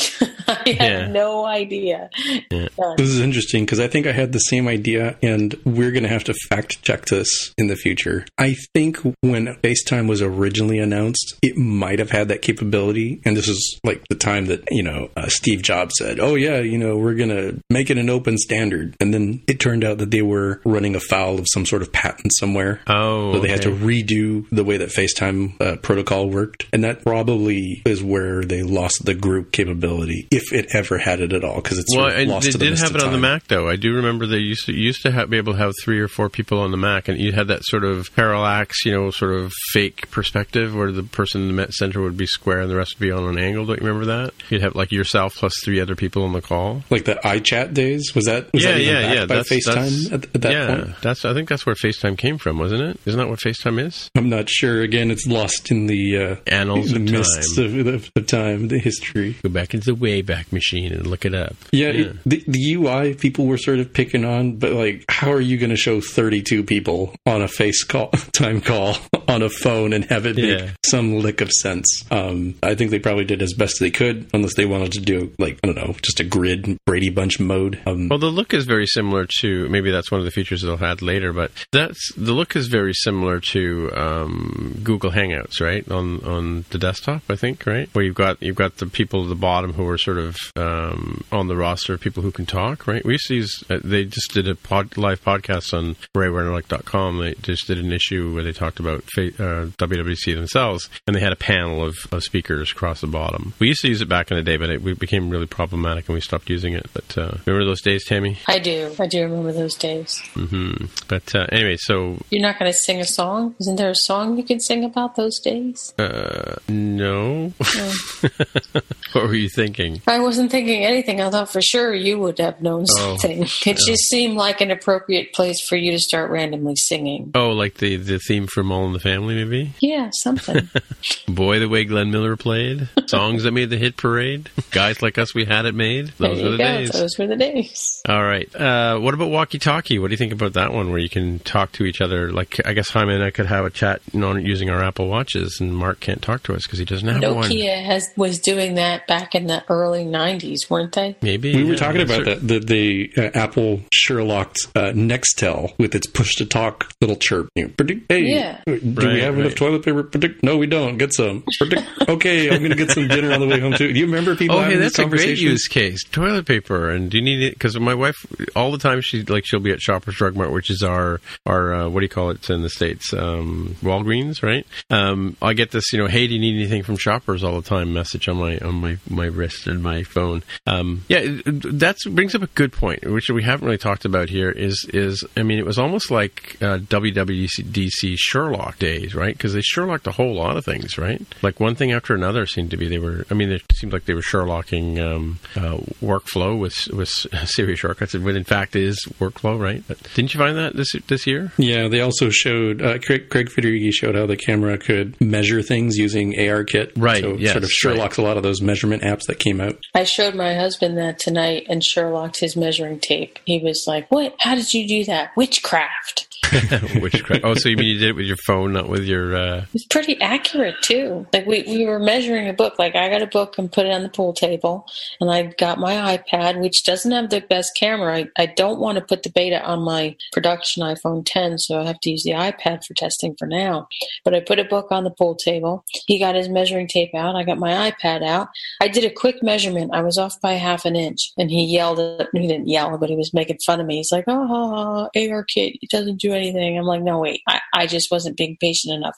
And this second time around, I, I didn't like over patience myself, but I, you know, paid more attention, and the accurate, uh, excuse me, the measurement was accurate at that point. Yeah, yeah. I did see. I did see something about the. I think it was in the. So in the talk show, he had a couple of people. The the uh, I think the VP of AR and VR and one of the marketing guys was on the talk show, and they were talking about um, this measuring tape thing. And there was one thing that Craig, I don't know if Craig mentioned it or not, but there's some um, uh, technology like that they're using to sort of make sure that the, the measurements are accurate. Whether you know, whereas you when you're using the camera, you're using you're just kind of measuring in 3D space, right? But uh, there's like a little crosshair where you where you sort of snap the line, right? Um, but there was some there was some other thing. Uh, maybe I'll have to look it up for our fact check next week and uh, talk about it. But yeah, well, let's move on to to Atmos, Dolby Atmos. What do you think about that coming to the Apple TV, tvOS? I don't have an Apple TV. Um, I think it says a lot that they didn't announce anything about tvOS itself, uh, like for developers. and I think had they not talked about Dolby Atmos coming and, and you know seamlessly upgrading your uh, your iTunes library, it would have been one of those tvOS. Hey, it still exists. Okay, thanks. Bye. You know? There, there's a couple of uh, sessions on tvOS actually. There's a couple of design sessions, I think, and technology sessions. But according to Brandon Ritchie, this makes uh, with Dolby Atmos and what's the what's the Atmos sound thing that they do? Um, Dolby or some other sound. This is a Atmos is sound or is, is it what is it? Picture? Picture. Oh, like HDR. No, what's what is Dolby Atmos? There's, there's two. There's something they announced last year in the Apple TV 4K, and this this this is the second part of the deal, right? Anyway, he was saying that this makes this the highest quality stream box streaming box out there. What do you think about that? Oh, they are, they already have the audio. This is this is video. This Dolby Atmos thing, right? Yes, no. Actually, no. I'm confused because I thought the Atmos was the audio part and that they had the HDR high dynamic range stuff Okay. already in the Apple TV. Okay, well, but again, whatever. I don't own one, so so my memory is, is kind of hazy. Yeah, yeah, yeah. Uh, But Okay. you, you two have one, right? I, I have the developer one from the first rollout. I think Tammy does too. I have the same one, don't I? You don't have 4K though, right? No. Because I don't have 4K on mine. All right, let's move on. tvOS, it, it's still it's still out there. It still exists. Still exists. I mean, it got more of a mention than HomePod did on uh, on the stage. So there's, there's home that. what? What was that? Home home what? HomePod. Oh okay, just checking. So uh, this brings us to dark mode. So what do you think about dark mode? So okay, here I have to say this. I know everybody at, at work uses you know the black, the, the, dark mode on their Xcode and whatever. I don't. I just I, I, just leave mine on default. I just I'm happy with that. It works fine. You know, I have enough problems with Xcode as it is. Um, I failed in an interview once because they handed me the computer. It already was in dark mode and I couldn't work on it. Um, anyway, so what do you what do you what do you think about dark mode for the Mac? I, for the dark for the Mac sounds kind of cool. I have an opinion on that. I think that it's cool that, that you can do it. I don't know why it took them so long to implement it, but I don't know what was involved in doing it. So I guess I probably shouldn't complain or guess what took so long. But I'm glad that it's, it's here. I personally won't use it, but yeah. The, the, so someone was someone I know switched it on today and they were using it and they said that it's really great until you open up a web page and get blinded. Right, right. Yeah. So so the big thing was was yeah, that's a good point. They um, they have a number of sessions this this time on um, how to uh, modify your Mac OS apps to make them look better under dark mode because there's, there's a whole you know contrast and complementary colors and if you know if you have a, a light color on a on a dark button and you switch to switch the modes you need to change them around and you also need to change your icons. If they're like a, a keyline icon you need to make it a, a solid fill icon and it's kind of like iOS 7 for Mac OS in terms of in terms of the amount of work you need to do to make your app compatible with with dark mode. It's kind of like they've entered they've at, you know, as it is we have a hard hard enough time getting people to write apps for Mac, right? And now they've got this this they've added this dark mode which creates a challenge for the, those developers, more work for them basically to, to make their their apps oh, compatible oh, see, with now, dark mode. I was looking at that completely in a different way. Okay. Right? I was thinking, hey, yeah, it's really cool that you implemented dark mode.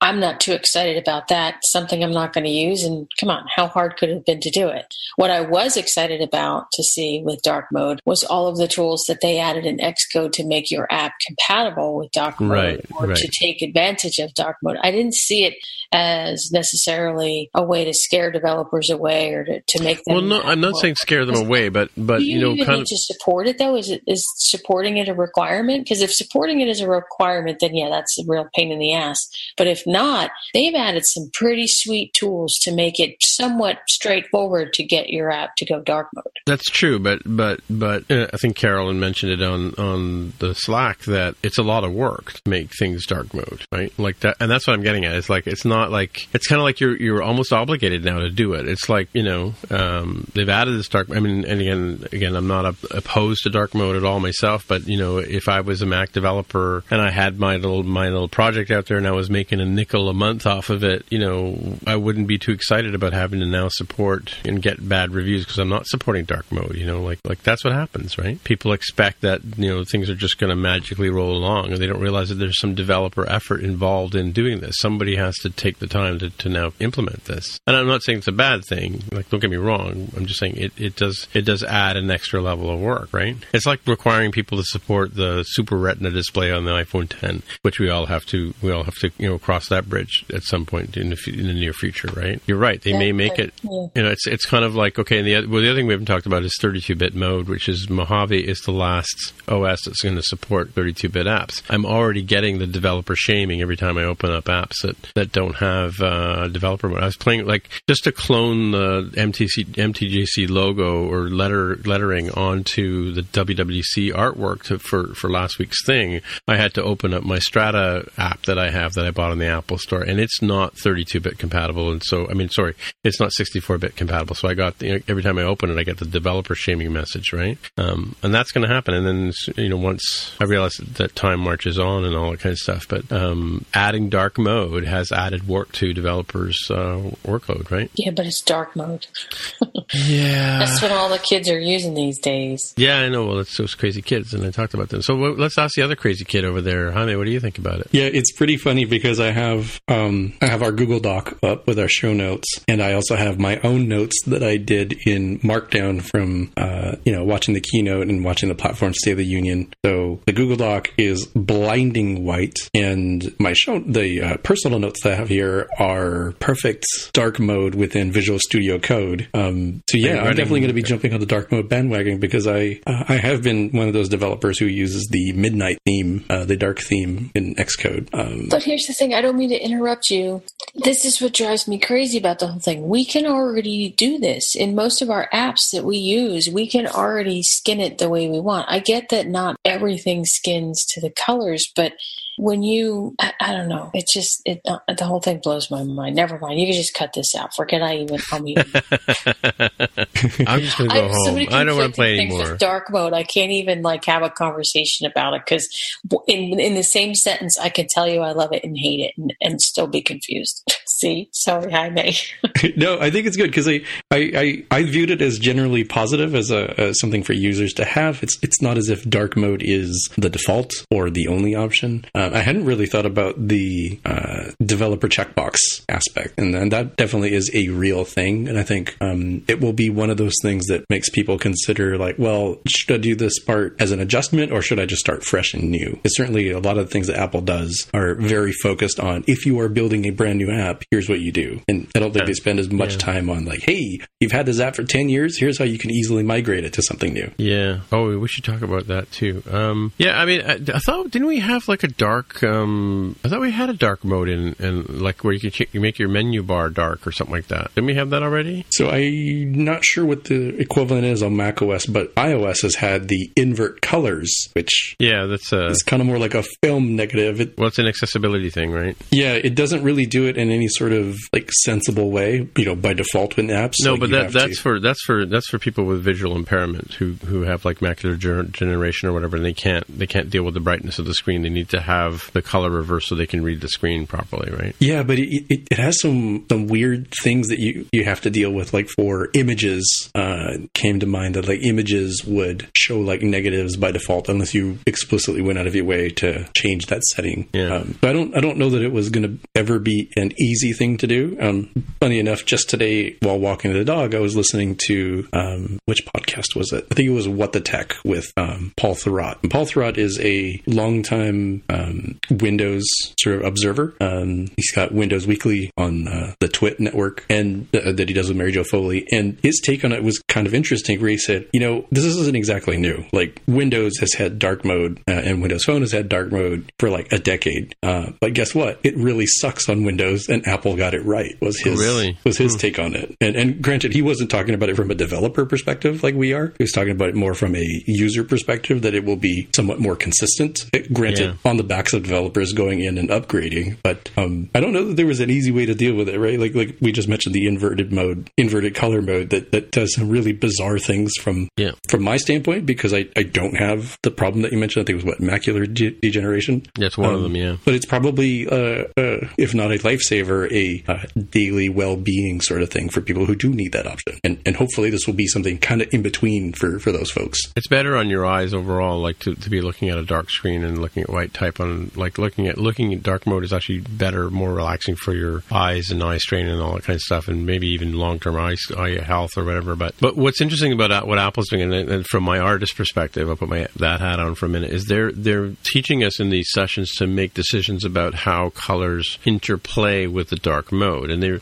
they're talking about how they you know they have the translucency kind of thing that Apple does to to you know, make colors shine through from the desktop or whatever, and change the, like they do on the watch too, right? And and in iOS. Uh, if there's an alert that comes up, they kind of they kind of shadow the color that that's coming through. They have a bit of translucency, right, to make it look seem more natural and that kind of stuff. But they're also talking about like you know I'm looking at my screen right now and I, have got my Notes app open and I've got this one particular um, uh, article highlighted and it's got you know so it's got the yellow background and it's got the black type on it. If I switch this to dark mode, it's still going to it's, it's going to be white type on a yellow background, right? Which is going to be harder to read. So what Apple is teaching people to do is to is to tone down the white type to make it, you know, maybe darker or whatever, more contrasty with the screen in reverse, right? Which is what I'm saying about the amount of work that, that developers will have to do. They'll have to go in and make design decisions about how to change the color of their dialog boxes and, their, you know, their what colors sit on, what objects it's on, like label decisions with background colors and all that kind of stuff. Um, that's where the extra work is going to come in. So, I mean, it, it does look, it does look cooler, better, smarter, faster, whatever whatever. But I think it, it's gonna it's gonna add some some time to uh, developers' days, right? So and hope who's paying for those changes is the big question I always like to ask.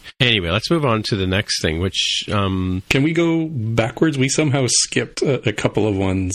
How did we? What list. did we skip? I've got them highlighted. Uh, Core ML two. Does anybody want to talk about? That? Oh, well, we skipped that. one. We skipped that one. Yeah, yeah. How did we skip that? I just assumed you were winging it. We went straight from ARKit two over to Siri shortcuts. How about you? Anybody? I mean, I guess I can. I thought Tammy might jump in, but uh, I'll go for it. Um, so Core ML two is has got some nice things in that it. Um, one really nice thing was the fact that they're doing what do they call it? Keep calling it like quantization. That it you know reduces the size of your of your uh, models that you would have installed. Like one right. thing yeah, that yeah. was a, a, sort of a big problem with the first go around of Core ML was, hey, this Inception v3 thing's really cool. Oh, guess what? It's like 100 megs. My you know 500 kilobyte app is now 100 meg app because I included this model. And they're doing some interesting tricks to make it so that your models can come down to a handful of megabytes. They showed like some example that was it was ridiculous. It was like 90 yeah, megabytes 90 down, down to, to three, three meg or something like that. Yeah, yeah, yeah. Which you know uh, you you don't want to go crazy and be like, oh great, now I can have 30 models. And I wouldn't do that, but but you could if you were willing to keep the same size, or you could have I don't know two or three and be in the 10 to 15 ish sort of range for, for these things, which is really nice. And and sort of paired up with it, that is the Create ML, which uh, a nice sort of easy way to use like a like a playground oriented way to train your models using mm-hmm, mm-hmm. Uh, transfer learning, which I'm probably going to get this wrong. And if anybody on the on the show right now knows, or if not, we'll definitely probably have to ask Mark more about it. But I kind of remember that term being used when I talked about um, Azure's similar service, uh, you know, cloud based service in that case, where you would, you know, they'd have this pre trained model and then you would use a handful of photos, like, you know, 50 to 100 photos instead of thousands upon thousands. You do that. All right, I want to recognize hydrangeas or roses or hot dogs or pizza. And from what we saw here, it looks like they're doing that here too as well, right? Where you can run Create ML locally on your laptop rather than having to use an Amazon uh, AWS or Azure or Google Cloud platform to do that sort of training, which is really neat. I was going to say it's interesting that, that Mark and, and even Matthijs was uh, Hollemans was saying, saying that you wouldn't necessarily do the training on your on your Mac, right? Uh, you know, up until this this Create ML tool came out, and I think they're talking more about Mac Pros and, and Macs that have or iMac Pros that, that have you know more more capability, more cores, and that kind of stuff to be able to do this kind of stuff. But um, and again, it begs the question: like, how often will you need to train your own model, right? So yeah, I don't know that it would be used in the case of real heavy production work. I, th- I think you're better off using the cloud based solutions for those. Mm-hmm. But I think it still has its place where maybe you want to trial out something, you know, just sort of like a rough sketch, or maybe your needs are not very, very demanding, right? I don't think there's, I don't think there's a one size fits all. I don't think it's always the right case to use a cloud based solution, nor do I think uh, that it is never the case to use a, you know, locally trained solution. Mm-hmm, mm-hmm. I guess it depends on your on your particular market. I mean, because I guess cloud based solutions are they not based on sort of gen- more generic things? Like maybe you have a specialist use for it, I, I like something within your institutional knowledge of your own your own domain, right? Yeah, it, it's it's not really clear cut because there are you know pre trained things like you know Watson X stuff available, um, you know that's, that's pre trained, but you can also do your own training as well. Um, Azure and Google Cloud Platform, uh, probably AWS, they all do this sort of thing where they offer cloud based solutions for use our pre trained stuff or go through the effort of training this thing. But in either case, you're paying money, right? Whereas here, you don't have to. If you were willing to just, I don't know, let your Mac sit there and spin overnight, great. You didn't have to pay for anything other than the electricity versus these other cloud provider solutions where, yeah, it, it might be fractional pennies, but it sort of adds up over time because you, you need to run these things for uh, lengthy amounts of time if you're training on large data sets. Right, right. Hmm. Anyway, we've been going for a while. I want to get through the rest of these uh, things here. Um, the next thing was was um, they didn't quite come out and call it this, but we're going to call it this Facebook blocking. Um, the idea that social networking uh, tools and other nefarious, like basically the fact that you have like like and um, what's the other thing? Uh, there's tweet, there's Google Plus, there's share on Tumblr, there's share on like Yandex. They can all track what you're what you're you're doing on the web as you move from site to site, so they can sort of keep a history of you as you move around. Yeah, the Google thing, right? We're all we always seem to be signed into Google, um, and you'll now get a warning in your browsers telling you that you know whether you want to opt into this behavior or not not based on the sites or whatever cookies they're using and that kind of stuff, right? Um, and the idea that you know the sort of nefarious idea that they can do fingerprinting of you, or uh, yeah, fingerprinting, where they basically can, they can extrapolate from you know your computer, your your IP, um, you know the settings, the apps you have installed, the browser you're using. They can sort of find a way to um, identify you, not by name or whatever, but they can d- identify you by your gear as you move around the internet. They can sort of track you and see where you're going and that kind of stuff. And that kind of you know um, is it seems a bit nefarious, right? In terms of because most people don't even know they're doing that, right? So the idea that uh, that Apple's going to uh, help help us by uh, hiding these likes and these shares and all this other creepy stuff that happens, right? I'm not buying it. You're not buying that Apple's doing it, or not buying that you need to get less ten. I'm not buying that it's going to work. oh, yeah.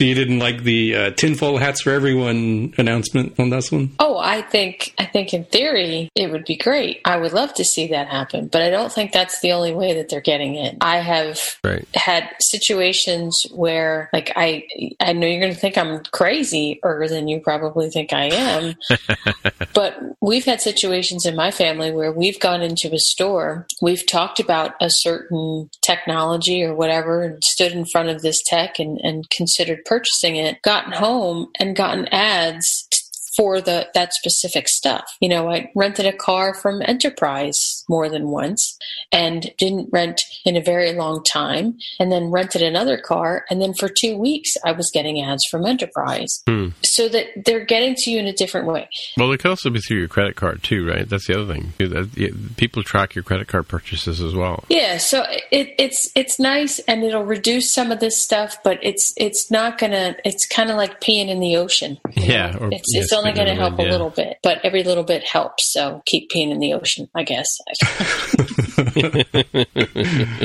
yeah, I, I, think I think you're right, Tammy, in that um, this only makes it more difficult for. It's like fighting spam. Yeah, yeah, yeah. It, it, it's a never-ending battle. Um, a couple things that come to my mind that the Safari folks um, squashed. I don't know within the last six months. One was people were using um, like non HTTPS resources on an HTTPS right yeah. page, and you would use like 32 of those resources and, and sort of randomize which ones were, were getting requested, and you could figure out, oh, well, because of the way that the caching works within the browser, which ones they, you know, which resources they did or did not request because they've already seen it before. Ah, that means this is this user because we've created a 32-bit number off right. of this like crazy hack. And another one that they squashed recently was somehow related to uh, very small iframes with different blending modes that they would pack over each other in like a very small area. And then through like CSS rules, I think they could inspect to see what is like the opacity or the color or something of this little area and use that blending as a, another fingerprinting bit, right? Uh, right. Uh, very similar. They've created a 32 bit, you know, integer for you and, and, whatever, you know, they would bring through again, be like, ah, there you go. Now we found, you know, the same user. Like they're never going to stop, right? There's tons of money, even in a post GDPR world for this sort of stuff. Uh, certainly there are people who are, you know, they're not going to be stopped by the law by any means.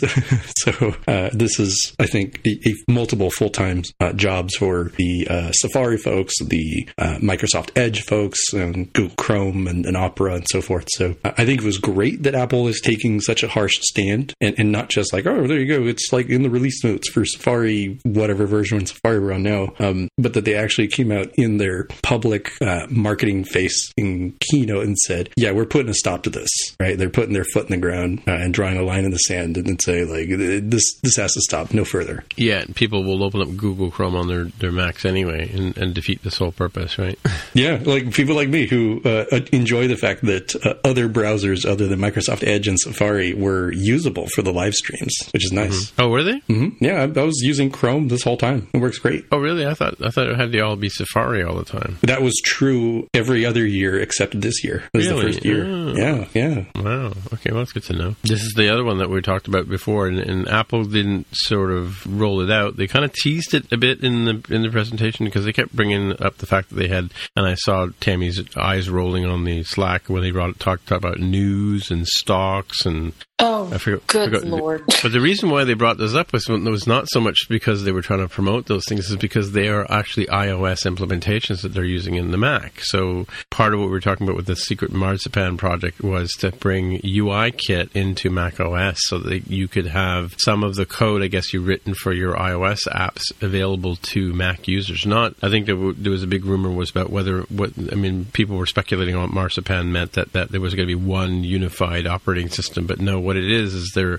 So now on on Mac OS, you can enjoy an AppKit app, a UIKit, a WebKit experience, and even Metal apps on the same um, thing. And, and uh, as Rene Ritchie called it, he said Apple was dog fooding the demos with their own apps, with this news and and um, was four of them. What are they? News? Um, oh, iBooks was it iBooks? I forget what it was, but uh, they're talking about having all these. You know, they use these as, as simple examples of how they could they can implement uh, these experiences inside of um, inside of the Mac experience. So, what do you think about that? I think it's kind of cool, but you know that, that you can run certain or you can rebuild your app to run under a UIKit environment on the Mac. What do you think about that? We already do it with Simulator too, right? I think it's kind of cool. I'm looking forward to it. I wish they would have picked different apps to flagship that technology, but that's a personal preference. I understand that it, not a lot of people feel that way. Uh, but that aside, technology wise, I'm really excited about it. I want to try it. I want to get into it.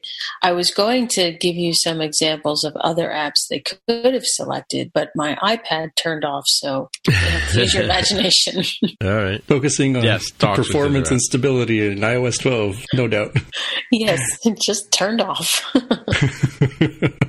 Uh, yeah, I, I don't know if this is the exact list, but in my notes I have Apple News, stocks, voice memos, and the Home app. Um, they seem like reasonable ones to start the dog fooding because very critically they did not release uh, whatever it is they end up calling this, right? Like it's still under the uh, Marzipan code name uh, somewhere in that code, as, as folks have, have found out. Um, it's sort of interesting and weird that they said like, "Hey, we're doing this thing," and by the way, it's coming in 2019, so see you next year for that. But I think it's good in that they're dog fooding it because I think we've seen time and again that the best parts of Apple's frameworks are the ones that they use themselves, right? Like when they started forcing themselves to use uh, something like CloudKit, CloudKit was really good. You know, iCloud or sorry, uh, core data syncing on iCloud was terrible, probably because Apple didn't use it at all. Um, the uh, oh my god, what did they call it? Uh, like Gameplay Center kit stuff? I forget what it was. Um, that was terrible, actively terrible because Apple didn't make any games, right? They didn't dog food it. So I'm excited by the fact that they're dog fooding these. And if I was making the technical decisions, I probably would have started with, you know, I, I don't want to knock the teams working on on these apps, but they're they're not exactly the most complicated apps, right? They're they're relatively straightforward, largely data driven. So that's nice. You know, if you can if you can build the container correctly, it largely just sort of runs itself. But they, they seem like good prototyping aspects rather than like, hey, guess what? We we threw this into Xcode. Whoa, no, the, you just threw it into the wood chipper there, right? The, don't don't jump off the deep end. You know, start kind of small and build your way up. I think the thing that was most baffling to, to me and Greg that we were chatting about is why didn't they bring the uh, the calculator app over to Mac OS, or, you know, from Mac OS over to iOS or from iOS uh, on iPhone over to the iPad? Even Weird. though, even though it's math, I would have preferred the calculator over news. they would have a calculator on on Mac on OS, Mac OS already, right? yeah, but think yeah, about but they don't have one on iPad. Like it doesn't come with one pre-installed. Oh, right. Yeah, yeah, yeah. And I was telling Greg that's because when they announce new iPad Pros in the fall, they're, they're going to say, "Hey, and guess what? It's got a calculator now." But that's why Chord 42, right? That'll be Yeah. that'll be their one more thing, which they didn't have this year. And I was like, really? You don't Pros need calculators, so we've made it available on iPad. By the way, which brings me to did you see the Apple Design Awards? They gave an award to a maker of a calculator app. Yeah, what what was it called? Cal Calci or something? Doesn't matter. Like, why, what's wrong with with um, PCalc, which has been on, which has been a great app on on, on Mac OS forever, and iOS, and Watch, and TV, and classic Mac. You know, It, it did. I mean- it looked kind of cool. I guess I don't know. Yeah, and do they? I mean, has PCalc changed in any meaningful way in the past year, like visually, like because that's what the design award is, you know, visual and, and kind of how it works. My my It understanding like is that it worked very well. to me. but I'm it's not sorry. like- Like, did I miss something? Did I did I stutter? What? I mean, it, it didn't. What what was so compelling about this particular calculator app? It's like winning for for a timer app, in my opinion. You know. That sounds like next year's challenge then when the stopwatch app all it does is do splits. Yeah, but but it has large type and you know it has gestures and so it'll win an Apple Design Award. Is that how that works? It's got dark mode, Dark uses mode. AR kit, you know. Yep, AR kit. Yep. This is what I'm telling you, Tim. You need to turn uh, Pi Day natural Countdown. language processing. Exactly. Yeah. Pi Day Countdown, Apple Design Award next year. Make it happen. Has Siri Siri integration, so you can you can say set an alarm for blah blah blah. Yeah. Uh huh. Order more Dominoes. anyway, I digress. I digress. I let's let's skip the prediction things for now. I, I want to talk about um, panic and Let's bare skip the bones. prediction things because Tim didn't have any good ones. no, I had a great one. I I picked gameplay with with ARKit, and then and apparently I, That's not I even a thing. What does that even mean? what what I was saying was last week was well I wanted to skip this, but let what I was saying last let's go week to the was scoreboard and let's let's talk about. Um, we're zero out of say- zero, zero out of zero for four according to Greg. So we all suck, and let's go game. home. I don't even know why. It's my bat, it's my ball, and I'm going home.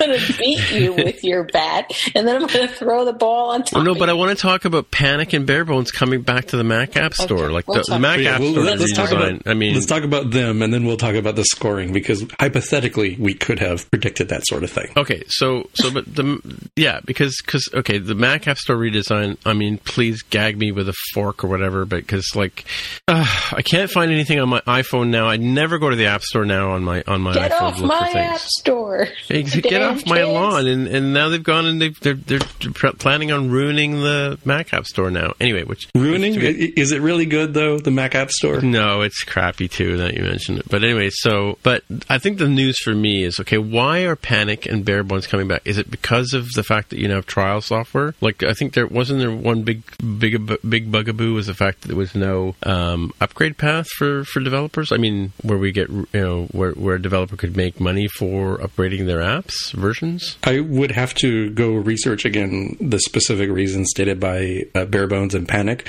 I kind of remember um, sandboxing limitations being sort of a big deal for them. Right. And uh, at least for Panic, I can't remember what, what Bare Bones' thing was. But uh, the official story is coming on that, like, hey, you know, Apple has fixed these uh, sandboxing problems and uh, or addressed them in a way that is sufficient, and we're, we're moving ahead and coming back to the Mac App Store, which I think on for Panic they're offering two different versions of their software. I think probably to that get really annoys me about Bare Bones because I've been I've been a BB Edit user since the beginning. I have stickers from MacWorld 2009 or something like that, right? And so all along I've been paying for the software. But you know, I was a paying card card carrying member of the Ba- Bare Bones community, and then um, when they went to the Mac App Store, I forked over my money and bought the Mac App Store version. And then when they got off the Mac Store, I went and bought the next version. And now they're going back. I mean, seriously, like as a consumer, I'm I'm I'm a little pissed off at them. But you know, I get I get that developers need to make money and stuff like that, and and I'm happy to support them. But like,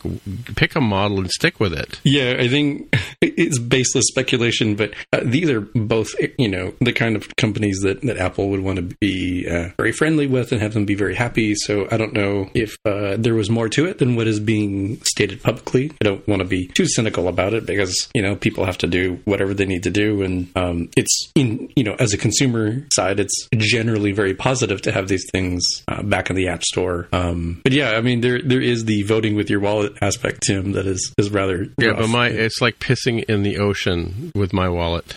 You know, there's Visual Studio Code. It works really good, and it's got a dark mode that I can I highly recommend. Visual Studio. It's Code. free. It's by Microsoft.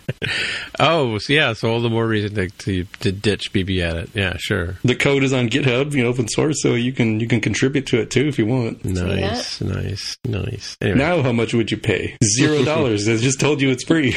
oh, I, it's not about it's not about it being zero dollars. It's just about like I've always supported them. So you know, I mean, they, we were all they, they, I mean, they were the leaders of the indie apocalypse migration away from the Mac store, right? All right. So I guess well, are we going to talk about our predictions, or we save that for next week when we have the whole full roster? Well, uh, let's chat about it because we'll, we'll still probably follow up with right, okay, uh, Mark and Greg on their their you know on the ground impressions. Mm-hmm. Um, so I, I've got it right in front of me. So Mark said more size classes. that did not occur. Like they did not announce more size classes. But he did get more size classes. We didn't see anything mentioned in the Platform State of Union, as far as I know. I've not seen anything in any of the sessions, like uh, what's new in Cocoa Touch. Um, we we joked about this being like a half or quarter point because, um, like Steve Troughton-Smith was like tinkering with the Mac OS stuff that has UI kit in it, and he was Yeah. tinkering with something that sort of showed like what could be conceived as a size class operation, where it shows a overlay panel, and then as you shrink it, it sort of becomes something different in its layout. Mm-hmm, mm-hmm. But um, from the from the strict Greg Heo scoring, I, I think I agree that that's that's He's a zero. strict, man. I'm sorry. He's no fun at all. So you know, in the uh, in the official scoring, it's a zero, but in the uh, winning the hearts and minds of the viewing audience, uh, we'll, give it half a point. Okay, what's next? Next on the list is mine. I said third party watch faces, and again, Hey! strict scoring, official scoring zero. They did not announce third party watch face. I thought we had there was some sort. I thought there was something about watch faces. Well, there you go. So, uh, if you believe in the hearts and minds, you know, looser interpretation, you know, uh, street ball rules, um, yeah, it, I would give it like a quarter or, or half a point because sort of Apple's new thing, it seems, is focusing on the uh, the Siri watch face that shows you timely things that you can do with uh, shortcuts and suggestions, and that's something we have not had access to before, and it's sort of like a customization for a watch face from third parties, but it's not really a third party watch face. Like, hey, guess what? I'm going to go steal Rolex's IP and just make. So I was imagining things when I when I thought that I heard um, Federighi say third party and watch in the same sentences. He did, but not third party. And he probably said watch faces, but he didn't say third party watch faces, nor did they give us Oh. any sort of capability to make your own Okay. watch face. you got the buzzer.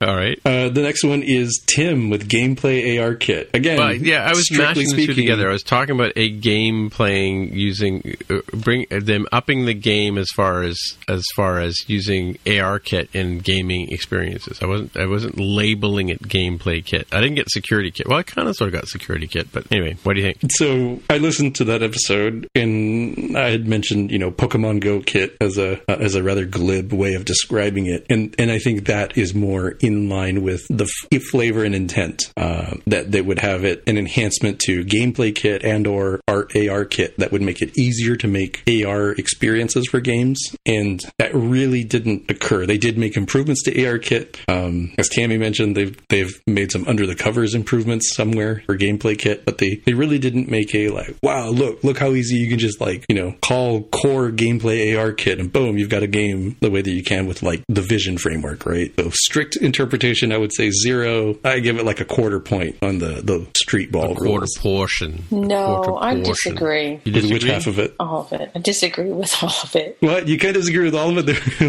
they're, they're on opposite ends of the spectrum. It's strict interpretation and loose interpretation. I think that AR Kit does a lot of simplification already. And I think what they introduced in ARKit 2 with the ability to have a shared AR experiences between, I think they set up to like six different devices at the same time. That is kind of like bringing a more shared gaming experience. So I think Tim, Uh-huh. even though he described it really bizarre, like, I still think he needs more points. All right, See, he- all Tim, this you get- time I was an advocate for you, Tim, and you didn't see that. I did see. Well, who knows? So the rest of it. So Mark at a quarter point, me at I'm going to call it a quarter point, and Tim, we're going to give you three quarters of a point Ooh, for, three quarter for portions. gameplay AR kit because I think, given what Tammy said, I would agree that you were much closer, but that's only under the loose interpretation rules. All right, so three quarter You can portions. thank me later, Tim. All right, thank you. Later. All right, so how did uh, how did Mister Heo do? So Greg had Xcode 10, where the 10 is an X, um, hot reloading, Which is so what? we can we can sort of break that down into two. I don't I don't know if that was uh, like his way of sneaking in an extra pick. So it's just Xcode 10 with a numeral and or not a Roman numeral, so it gets docked on that one. And then Wait, wait, hot wait, wait, reloading. wait. So it is Xcode 10 with one zero. yes, with one zero, but not Xcode X. Oh, you went Xcode like X. oh, Mac OS. X, Mac OS Oh, 10 sort of thing, right? And it's not a Roman numeral. Um, Oh, yeah, okay. And I have my own snarky 101 odds. It gets renamed to 10 code X because we had a lot of Oh, fun wait, with that last week. Breaking Um, news, breaking news. Hang on, breaking news. App Camp for Girls is live on Periscope for the first time ever. Waiting for it to load.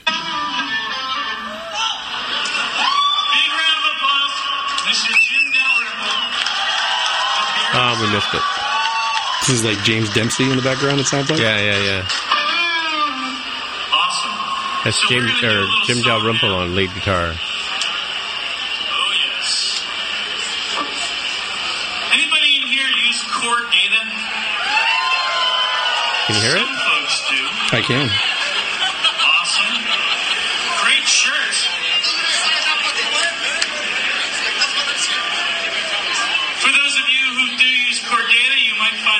Contents of this song familiar. For those of you who don't, I might encourage you It's to a give it bootleg edition of More Than Just Code podcast. Oh, right. And I think Gene McDonald is a conditional breakpoint, if I'm not mistaken.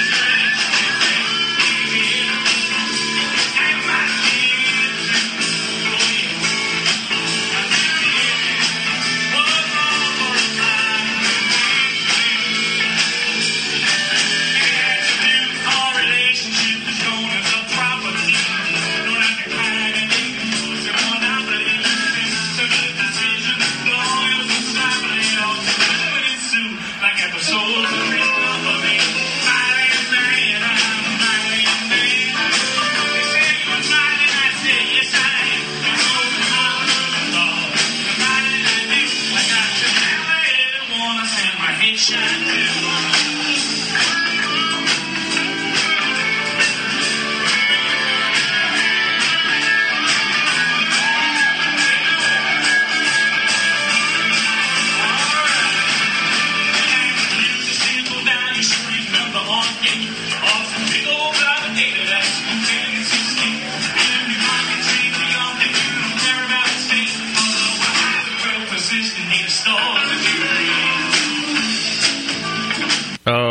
Oh, the broadcast died. Oh well. That was fun. We'll just use it as background music here. Oh, that won't work. Hang on, I have to go stop it. we'll bootleg that out just after after I get this done. So where were we? What were we talking about? So we were talking about uh, Greg's oh, Greg. Xcode Yeah, Greg the loser. How did he do? hot reloading. So we were talking about a uh, a very quick way to reload, very similar to you know the way you can with React Native or Flutter or many other bits that don't require you to stop the simulator and restart it in order to see your changes. Oh, I see. Right. Yeah. And they didn't do that. So under strict Oh. interpretation, this is also a zero. Um, I don't think it's even a quarter point because even though they are doing things to make you know the operating system faster and app launches faster, that's really not the same as hot reloading. All right. So there you go, Tim. Uh, you win with your three quarters point. It wasn't three quarter portions. It wasn't about winning. It was about playing. We're all the game. winners, really. Yeah. So we're all yeah, we're all winners. We're all winners. Yes, that's right. Okay. Tammy, this this is totally in the honor system because you have the the benefit of hindsight. Yeah, what was would your you prediction, have Tammy? Predicted, you know, if you were on that episode. If I were on that episode, I would have predicted Sprite Kit and SceneKit improvements. I would have predicted And? AR Kit improvement. I would have been wrong. I would have uh, predicted AR Kit improvements. I don't think I would have predicted a shared experience. I think that's really cool. That would have, that was and would have been a shock and a surprise for me. I think I would have predicted some metal changes. I would not have predicted the deprecation of OpenGL and OpenCL. So I probably would have fared eh, in the competition. All right. Cool. Yeah. Oh, uh, a couple of last hits here too. Touch ID with password autofill. The password autofill stuff was really cool, in particular because they opened it up to third parties. Right, So, yeah. You know, you know, our favorite 1Password Yeah. gets to participate in the really fun. Hey, we're auto suggesting a password for you. Um, you know, within like your uh, username and password combo when you're logging into an app or website. So that's really great. I love that. I'm definitely going to use that. As I mentioned on Twitter, spoilers. Whenever iOS 12 goes to production in September, I will definitely be making that one of my picks of the week.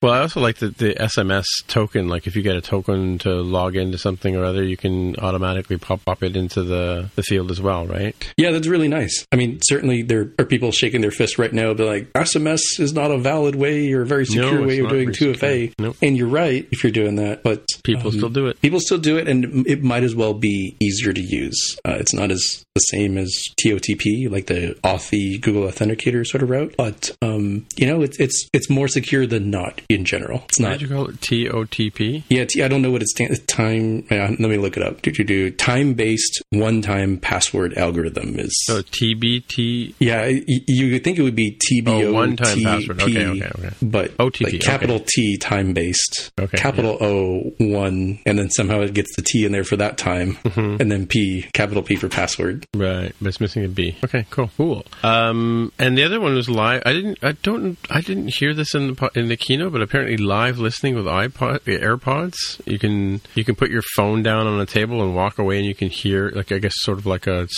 uh, like a hearing aid kind of thing deal. Did you hear that one? I saw people tweeting about that. Um, that's cool. They didn't they didn't talk about it in the keynote, but apparently Okay. it's available. Okay, all right. So, well, so uh, this is more or less just about the WWDC keynote and State of the Union, I guess, to a certain extent. What did you? What was your overall impression so far of WWDC from from the satellite view that we have? Like watching the videos, how quickly they're delivered, that kind of stuff. Yeah, I'm I'm amazed at how quickly they're turning around these videos. Like one day later, I think for Not these. less than less than a day, like hours Is later. it- yeah. Is it less than a? Okay. I heard somebody that's- complain about how long it took for like uh, what's new in Swift to come out. I think it came out around midnight the day of. So I kind of like you have no idea. We used to wait two, three weeks for these videos to come out. And we, I don't think we Yeah. ever had the ability to live stream them until last year, right? Yeah, yeah, and but well, no, we had they had live streaming of one room, but not all three. But now they're now they're doing three talks at a time, right? I think they did it. I Right, think yeah. they did that last year too. But Yeah, no, that's what I mean. They did three three rooms last year and this year, but I Oh, think before that they could the only, year they can only do the main. Presidio, for instance, would be the room they would broadcast, right? Okay. Yeah. Yeah, and uh, that's actually been pretty helpful to have the multiple rooms because there were a couple times where I said, hmm, I'm not really sure which of these two sessions. It's really hard to make a choice between. Am I going to watch this one live and then lie to myself that eventually I'll go watch the other one, or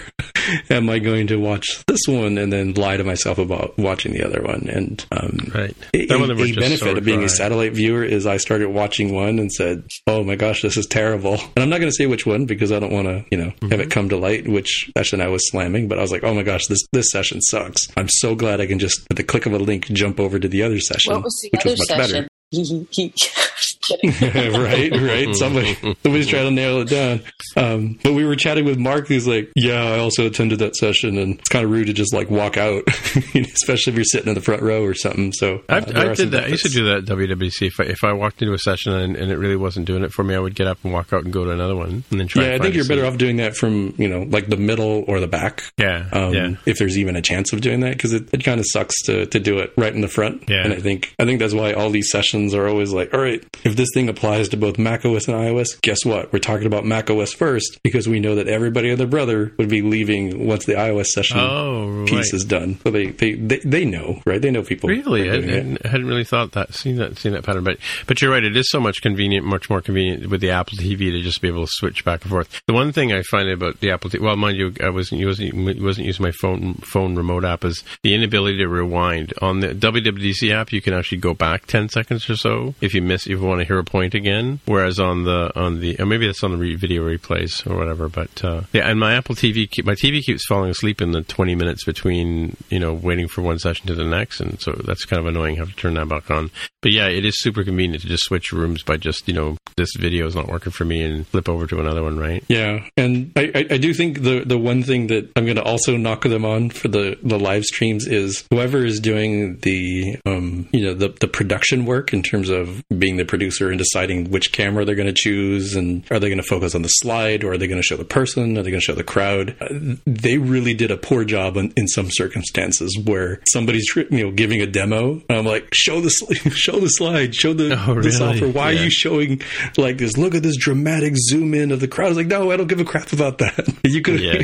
you could have had a fixed, you know, focus camera pointed just at the, the presentation and a different one pointed just at the person's face, and you would be doing ten times a better job than like, look at this. Wow, look, we've got a crane going up the camera. I was like, no, don't do do that when they're like, okay, and I'm introducing blah blah blah, and you know, you don't really care what's going on. But doing it during critical sections was a huge flub, and, and hopefully they'll improve on that in the future. Wow. Yeah, I didn't even notice that. Yeah. So I want to talk about the hyperwall during the keynote, though. So what I'm calling the hyperwall was the the screen behind the speakers before the talk, and it was just um, all the app icons there. And I think I think they must have been scrolling, and I wonder what the criteria was because I, I, think I mentioned to you guys. I don't know if you remember, but in 2013 they had a table at uh, in in the main area there where they had a whole whack of, of uh, iPads.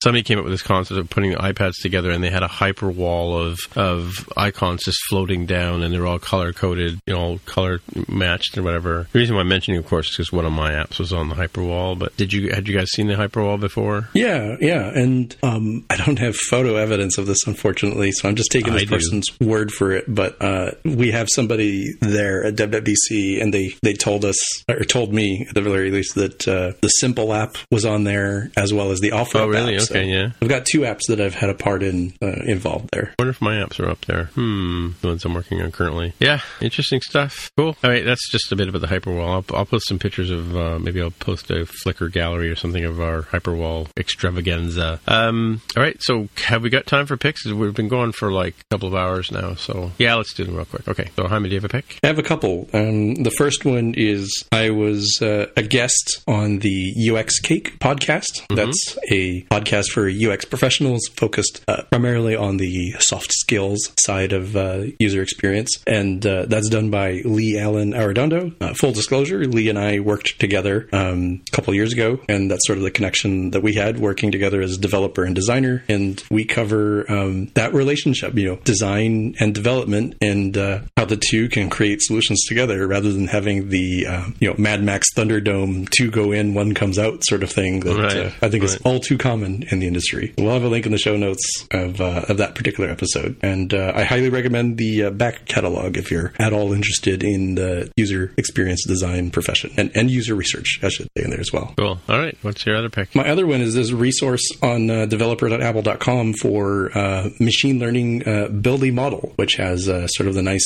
splash page for uh, Create ML, which we talked about. And uh, one we didn't talk about, but maybe we've talked about in the past, um, Turi Create and IBM Watson and services for uh, training your own models. Uh, they've got tools there for TensorFlow, um, uh, converting other things like Apache MXNet and other bits. So kind of nice that they've updated that. I'd say it's worth go checking out if you're interested at all, learning more about these particular technologies. Cool. All right. So one of my picks is uh, is um, uh, somebody who's posted a diff. I've got a link to a tweet here, and as well as that, but uh, put together an App Store review guidelines diff, the 20, 2018 WWC 2018 edition. And uh, if you follow that link, uh, you'll see it's a nice. Uh, looks like a diff between the changes that are coming out of the um, App Store guidelines and going in. So the changes they've made um, regarding that kind of stuff. And we we talked about these kind of things before, which they're kind of nice to be able to see what was there before and what's coming in there now. So um, changes to kids categories, for instance, you know, um, board issues, so on and so forth. So I'll have a link in the show notes to both the tweet and the actual uh, gist on GitHub. Surprisingly, GitHub, the source you know. Tim, did you find anything? It, it's a massive uh, change list. Did you find anything interesting when you were poking around? I hadn't really know. I, I just kind of I just thought it would be interesting for the viewers of the show notes to see, take a look at. yeah, it's, it's always good to see because Apple doesn't provide it itself. It's just guess what? These are the new rules. There was you don't one agree actually- to them anything. You if you want to be an iOS developer, guess what? That, that's what you agree to. Um, it's good to be the king. And Yeah. the one that I looked for because I'd heard that loot boxes were, were mentioned, and I Oh, just really? searched for that. So apps offering quote loot boxes or other mechanisms that provide randomized virtual items for purchase must disclose the odds of receiving each type of item to customers prior to purchase. Really? Yeah. So um, certainly we talked about that. I don't know a few episodes ago, probably, um, Yeah. especially in relationship to EA, Electronic Arts, uh, Star Wars Battlefront 2, and uh, the story is still ongoing. It's it's sort of died down a little bit in terms of the the big fervor, but uh, if you were looking to do loot boxes as your get rich quick scheme, uh, you might want to consider that particular review guideline. Mhm. There was a, tw- a couple of tweets here by Charles Perry actually regarding changes to the App Store guidelines with respect to selling things. See if I can find it real quick. Uh, man, the guy tweets a lot. oh, uh, yeah, he's talking about uh, 313B, I believe. Uh, yeah, it allows the sales through developer website. Yes, that's right. Where you can you can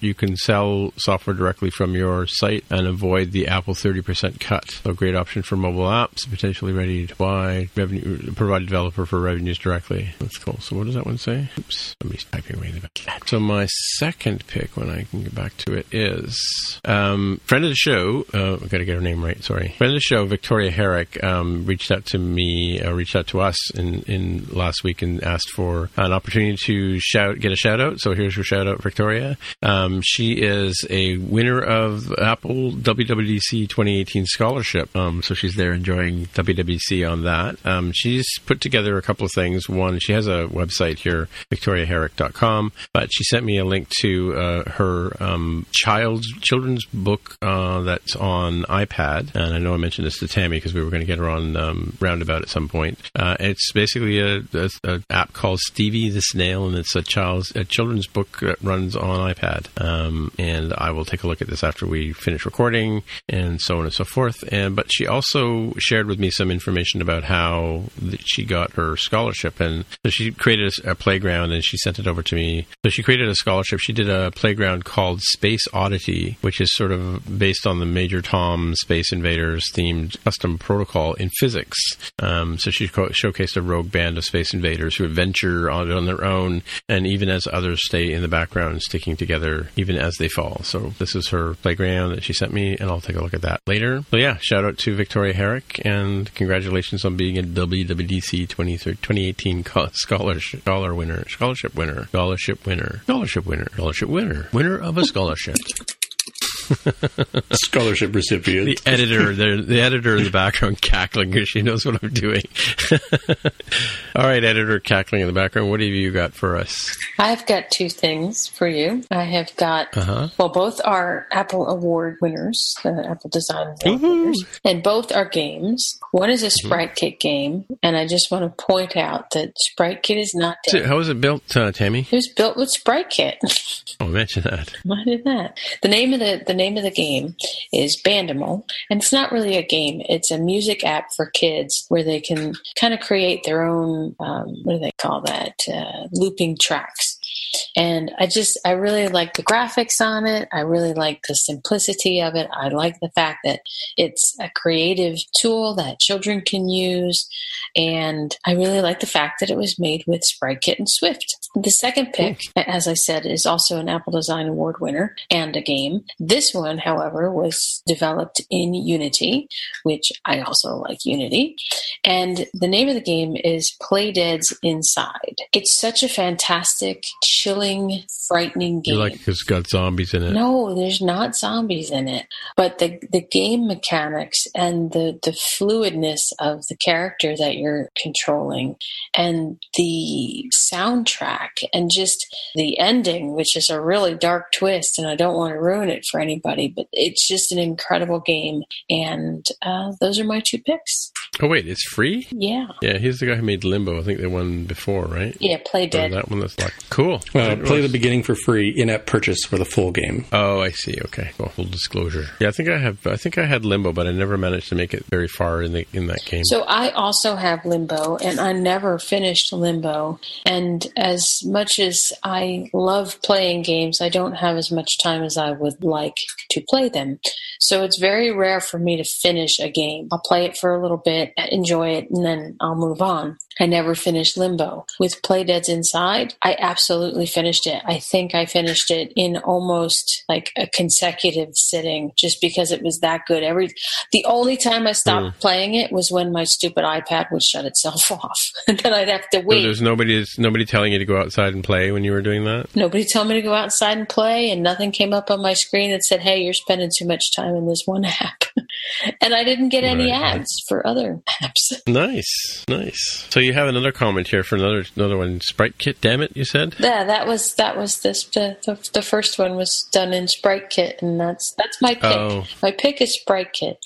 in general. Yeah, yeah. I was disappointed to find, partially disappointed to find out that Alto's Adventure. I want, I always wanted to make like an app like that where you've got sort of a, you know, physics and and sliding and motion and all that kind of stuff. But I was disappointed to find out he did that in Unity or they did that in Unity. Because I always wondered, can you not do that kind of thing in SpriteKit? You, you can, and I don't know what they did it in because, and I just watched the awards again this morning. No, they mentioned Unity. They did mention Unity. Yeah, He- yeah. uh, so yeah, Because it'd be like an endless, endless runner. It's, I think this, the the hills and things are probably made. Um, what do you call that when it's programmatically made? Uh, help me out, Jaime. If you're not going to say programmatically, you could say algorithmically, Yeah, I don't know there's another word for that. it. What's that? What's that game? randomly. What was that game that, that was done um, where the worlds were sort of created um, through an algorithm? They weren't. Oh, So not programmatically, not algorithmically, parametrically. Um, now you're just making up words. that's a real one.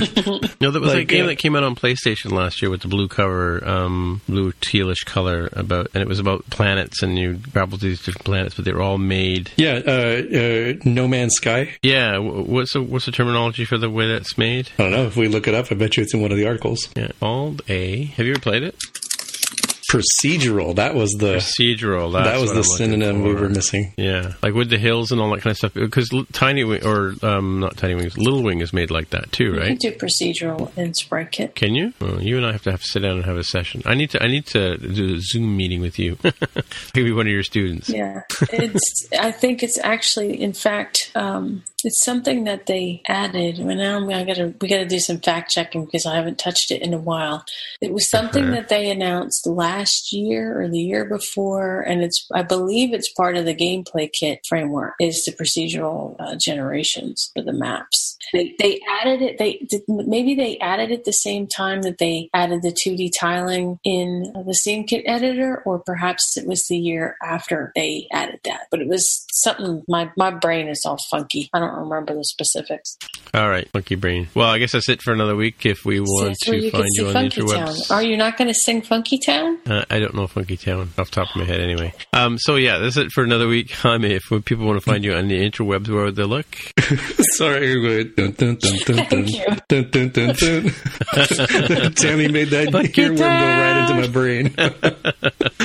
uh, but where people can find me in the interwebs is uh, on Twitter as at dev with a hair. All right, and Tammy, if people want to find you on the interwebs, You can find me at the end of Paradox the line. nine two seven singing Funky Town. Monkey down. Is that same song I'm thinking of?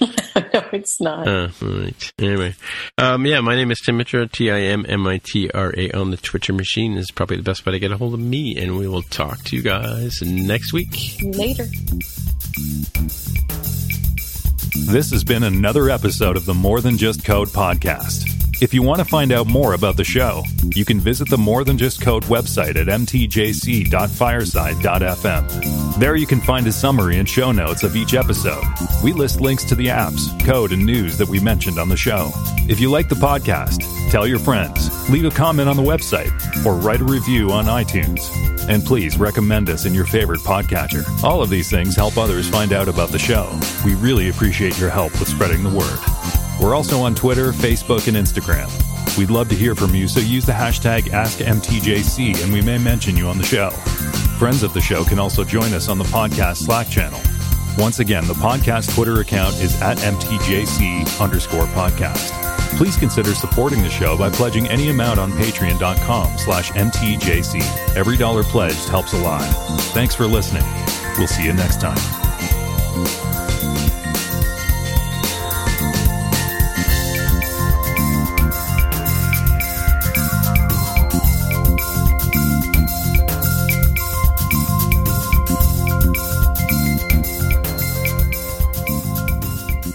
Recording for three hours today, by the way. Really? Indeed, we have. wow. Yeah. My headache's gone. Well, that's good. I'm glad we got rid of your headache. Just gotta add more vodka.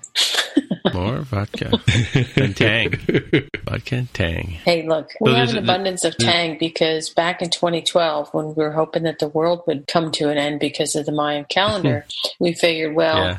if it doesn't, but it almost does, maybe we should get some Tang because it's really filled with a lot of vitamin C. I'm not. Oh, is that what it's about? Okay. Yeah, I'm not suggesting that it's like an everyday drink that you should have, but in the event of an apocalypse or something like that, it's good to have on hand. But Yeah. now we have an abundance of it over the years, so we're like, you know, we don't want to give it away because it's expired by now. So we just throw it in with. Doesn't expire. It went to the moon and back. Yeah, it- well, So- I don't want to give expired things to people, so it, it's perfectly fine. Oh. So I just throw it in my vodka and give it a little taste. Right, right. So do you, do you mix it with water first? yeah, water, vodka, and Tang. Okay. So so you know there's a song there's a, a one of I went and saw this guy play on the weekend because his name's Kim Mitchell and he was in a band back in the day called Max Webster. On their first album they had a song called Hangover. And the cure for hangover was Alka-Seltzer, Tang, and a 50, which is a, a beer from Labatt's called Labatt's 50. So Alka-Seltzer, Tang, and a 50 and it's all over your hangover. So yeah, well, it's it's part of the alka, it's part of the uh, hangover cure. So there you go. But they invented Tang to go to the moon because it's it's basically they found a way to powder it powder orange juice so that they kept most of the nutrients in it, and um, they just had to add water. Yeah, it doesn't taste great though. I'm not gonna lie. Yeah, I guess it depends on. Yeah, I think it depends on how much you put in and how much water you put in. I used to think I used to, when I used to just drink Tang when I was a kid, I used to put more Tang in than you're supposed to. You rebel. Maybe you should try that. Yeah, it, it definitely varies. It's kind of like Kool Aid. So Yeah. I learned as a as a young lad that the difference in how mothers put Kool Aid can vary from household to household. Uh, my household put a reasonable amount of sugar. My friends put almost nothing in it. It was Really? Wow. colored water. Wow. Uh, it- and he, he came to my house and he was like, "Oh my god, like this is gonna give me diabetes. Like this is insane how much sugar's in here." I was like, "Well, that's the way we roll, man. We go with what the package says." yeah. Just because you're doing the uh, the homeopathic route of like there once was a sugar grain somewhere in this Yeah. gallon of water. But have you looked at how much sugar is in, in like pop and, and you know Gatorade and and uh, and what's a Fruitopia? Do you get Fruitopia there? yeah, that sounds familiar. Yeah. Have you looked at the amount of sugar in those things on those little labels they have on the side of your Food and Drug Administration labels? You know. Oh yeah, it's it's insane how much is in there. And Mm-hmm. the the thing I always find interesting. So the Seattle area is one of those areas that is like, oh my gosh, like we, we, we got to solve obesity and diabetes, so Sure, we're gonna right. put Yeah. a I don't know I don't know how much percentage tax. It's like ten percent I think tax Mm-hmm. on sugary drinks.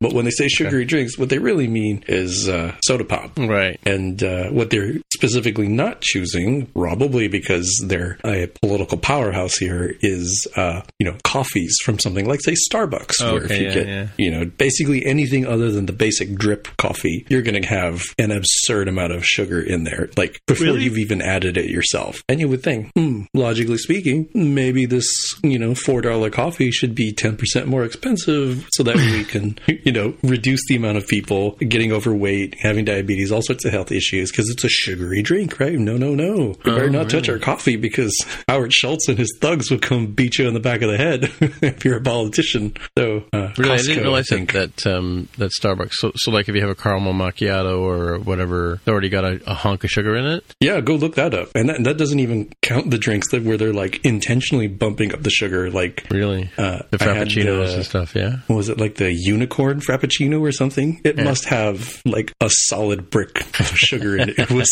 so sweet. A lump of sugar, yeah, yeah. The other day I got a, as, as it was hot, so I thought I would get something from Starbucks. There's one of the, there's a Starbucks near where I got off the streetcar, and um, I got some sort of raz. So it had strawberries in it, and it was like a lemonade thing, you know, with actual chunks of strawberry in it. I had to fish them out after it was done. It was way too sweet, you know. Like a refresher? Is it is it a coffee Yeah. or is it? Yeah, no, it, was, it didn't have. It had like I think it was a lemonade. It was like a strawberry something or other lemonade, whatever. But they had actually Yeah, the strawberry hibiscus uh, refresher is really good. It's also Yeah. very sweet. yeah. But does it have a ton of sugar in it, or I have not looked it up, tea, but it tastes sweet enough that I'm like, yeah, it, it almost certainly has a, Yeah. a nugget of sugar in here. Nugget, yeah. Uh-huh. and, and not like a human nugget like you would put in you know in in your tea if you were having tea with the queen no no Mm-hmm. no i'm talking like this is a sugar cube you're going to give to a horse Mm-hmm. like i think it's i think it's more like that and i don't know i again this is where i, uh, you know going up on the high horse with tammy like i think personal responsibility is a big aspect here. Um like i understand the the intent the the good intentions of something like this sugar tax of like hey people as a whole have this responsibility problem. Maybe we can use tax incentives or disincentives to change their behavior. Okay but maybe people should just stop drinking so many sugary drinks. I have nothing to add on sugary drinks. By the way, I just got to say, you know, this Beacon app that I recommended last week, Mhm. you know, I don't know if you have it or you use it or whatever, but, um, you know, it's been dormant since I got it at 360iDev last year. And, and it's just been, I've been getting like, you know, 10 notifications a day from it since WWDC ro- rolled up. So do you think that's the MTC, MTJC bump or what? i have no idea i've seen like two or three tops Really? I'm getting Yeah. like tons. I just got one just now. Huh. Rosa posted an event in WWDC, blah, blah, blah, live near WWDC 2018. App Camp for Girls. i've gotten some but i haven't gotten more than two or three this week Really? Oh, I've gotten tons. Yeah. Let me open the app. This will go on the show. That won't. That comment won't. Be using like TunnelBear or something to make yourself look like you're coming from san jose are they doing some Yeah, sort no, of no, no. like geofencing No, no. Here, let's see if it'll. It, it was. It did have trouble loading earlier. So yeah. So I think. Yeah. See, this is the thing. This is the funny thing about it is I'm getting all these notifications, and yet every time I go back to the to the main app, I don't know if this is an issue with their app or whatever, but it, yeah, I think it's having trouble loading their their own stream. But I keep. I'm getting. I'm getting notifications. Here's one from 48 minutes ago. Dinner at San Pedro Square Market. There's one. Lib Swift Core co- Core and Latte. Trip to Yosemite. You know, unsaved mutable raw bu- buffer pointer. That's the guy's name, I guess. Safe trip to Safeway to pick up some groceries. uh, hanging around at the conference center. You know, Spotify playlists uh, from WWDC 18. Um, is anyone leaving earlier and can share a badge? Ooh, that's a bad. That's a bad bad idea, right?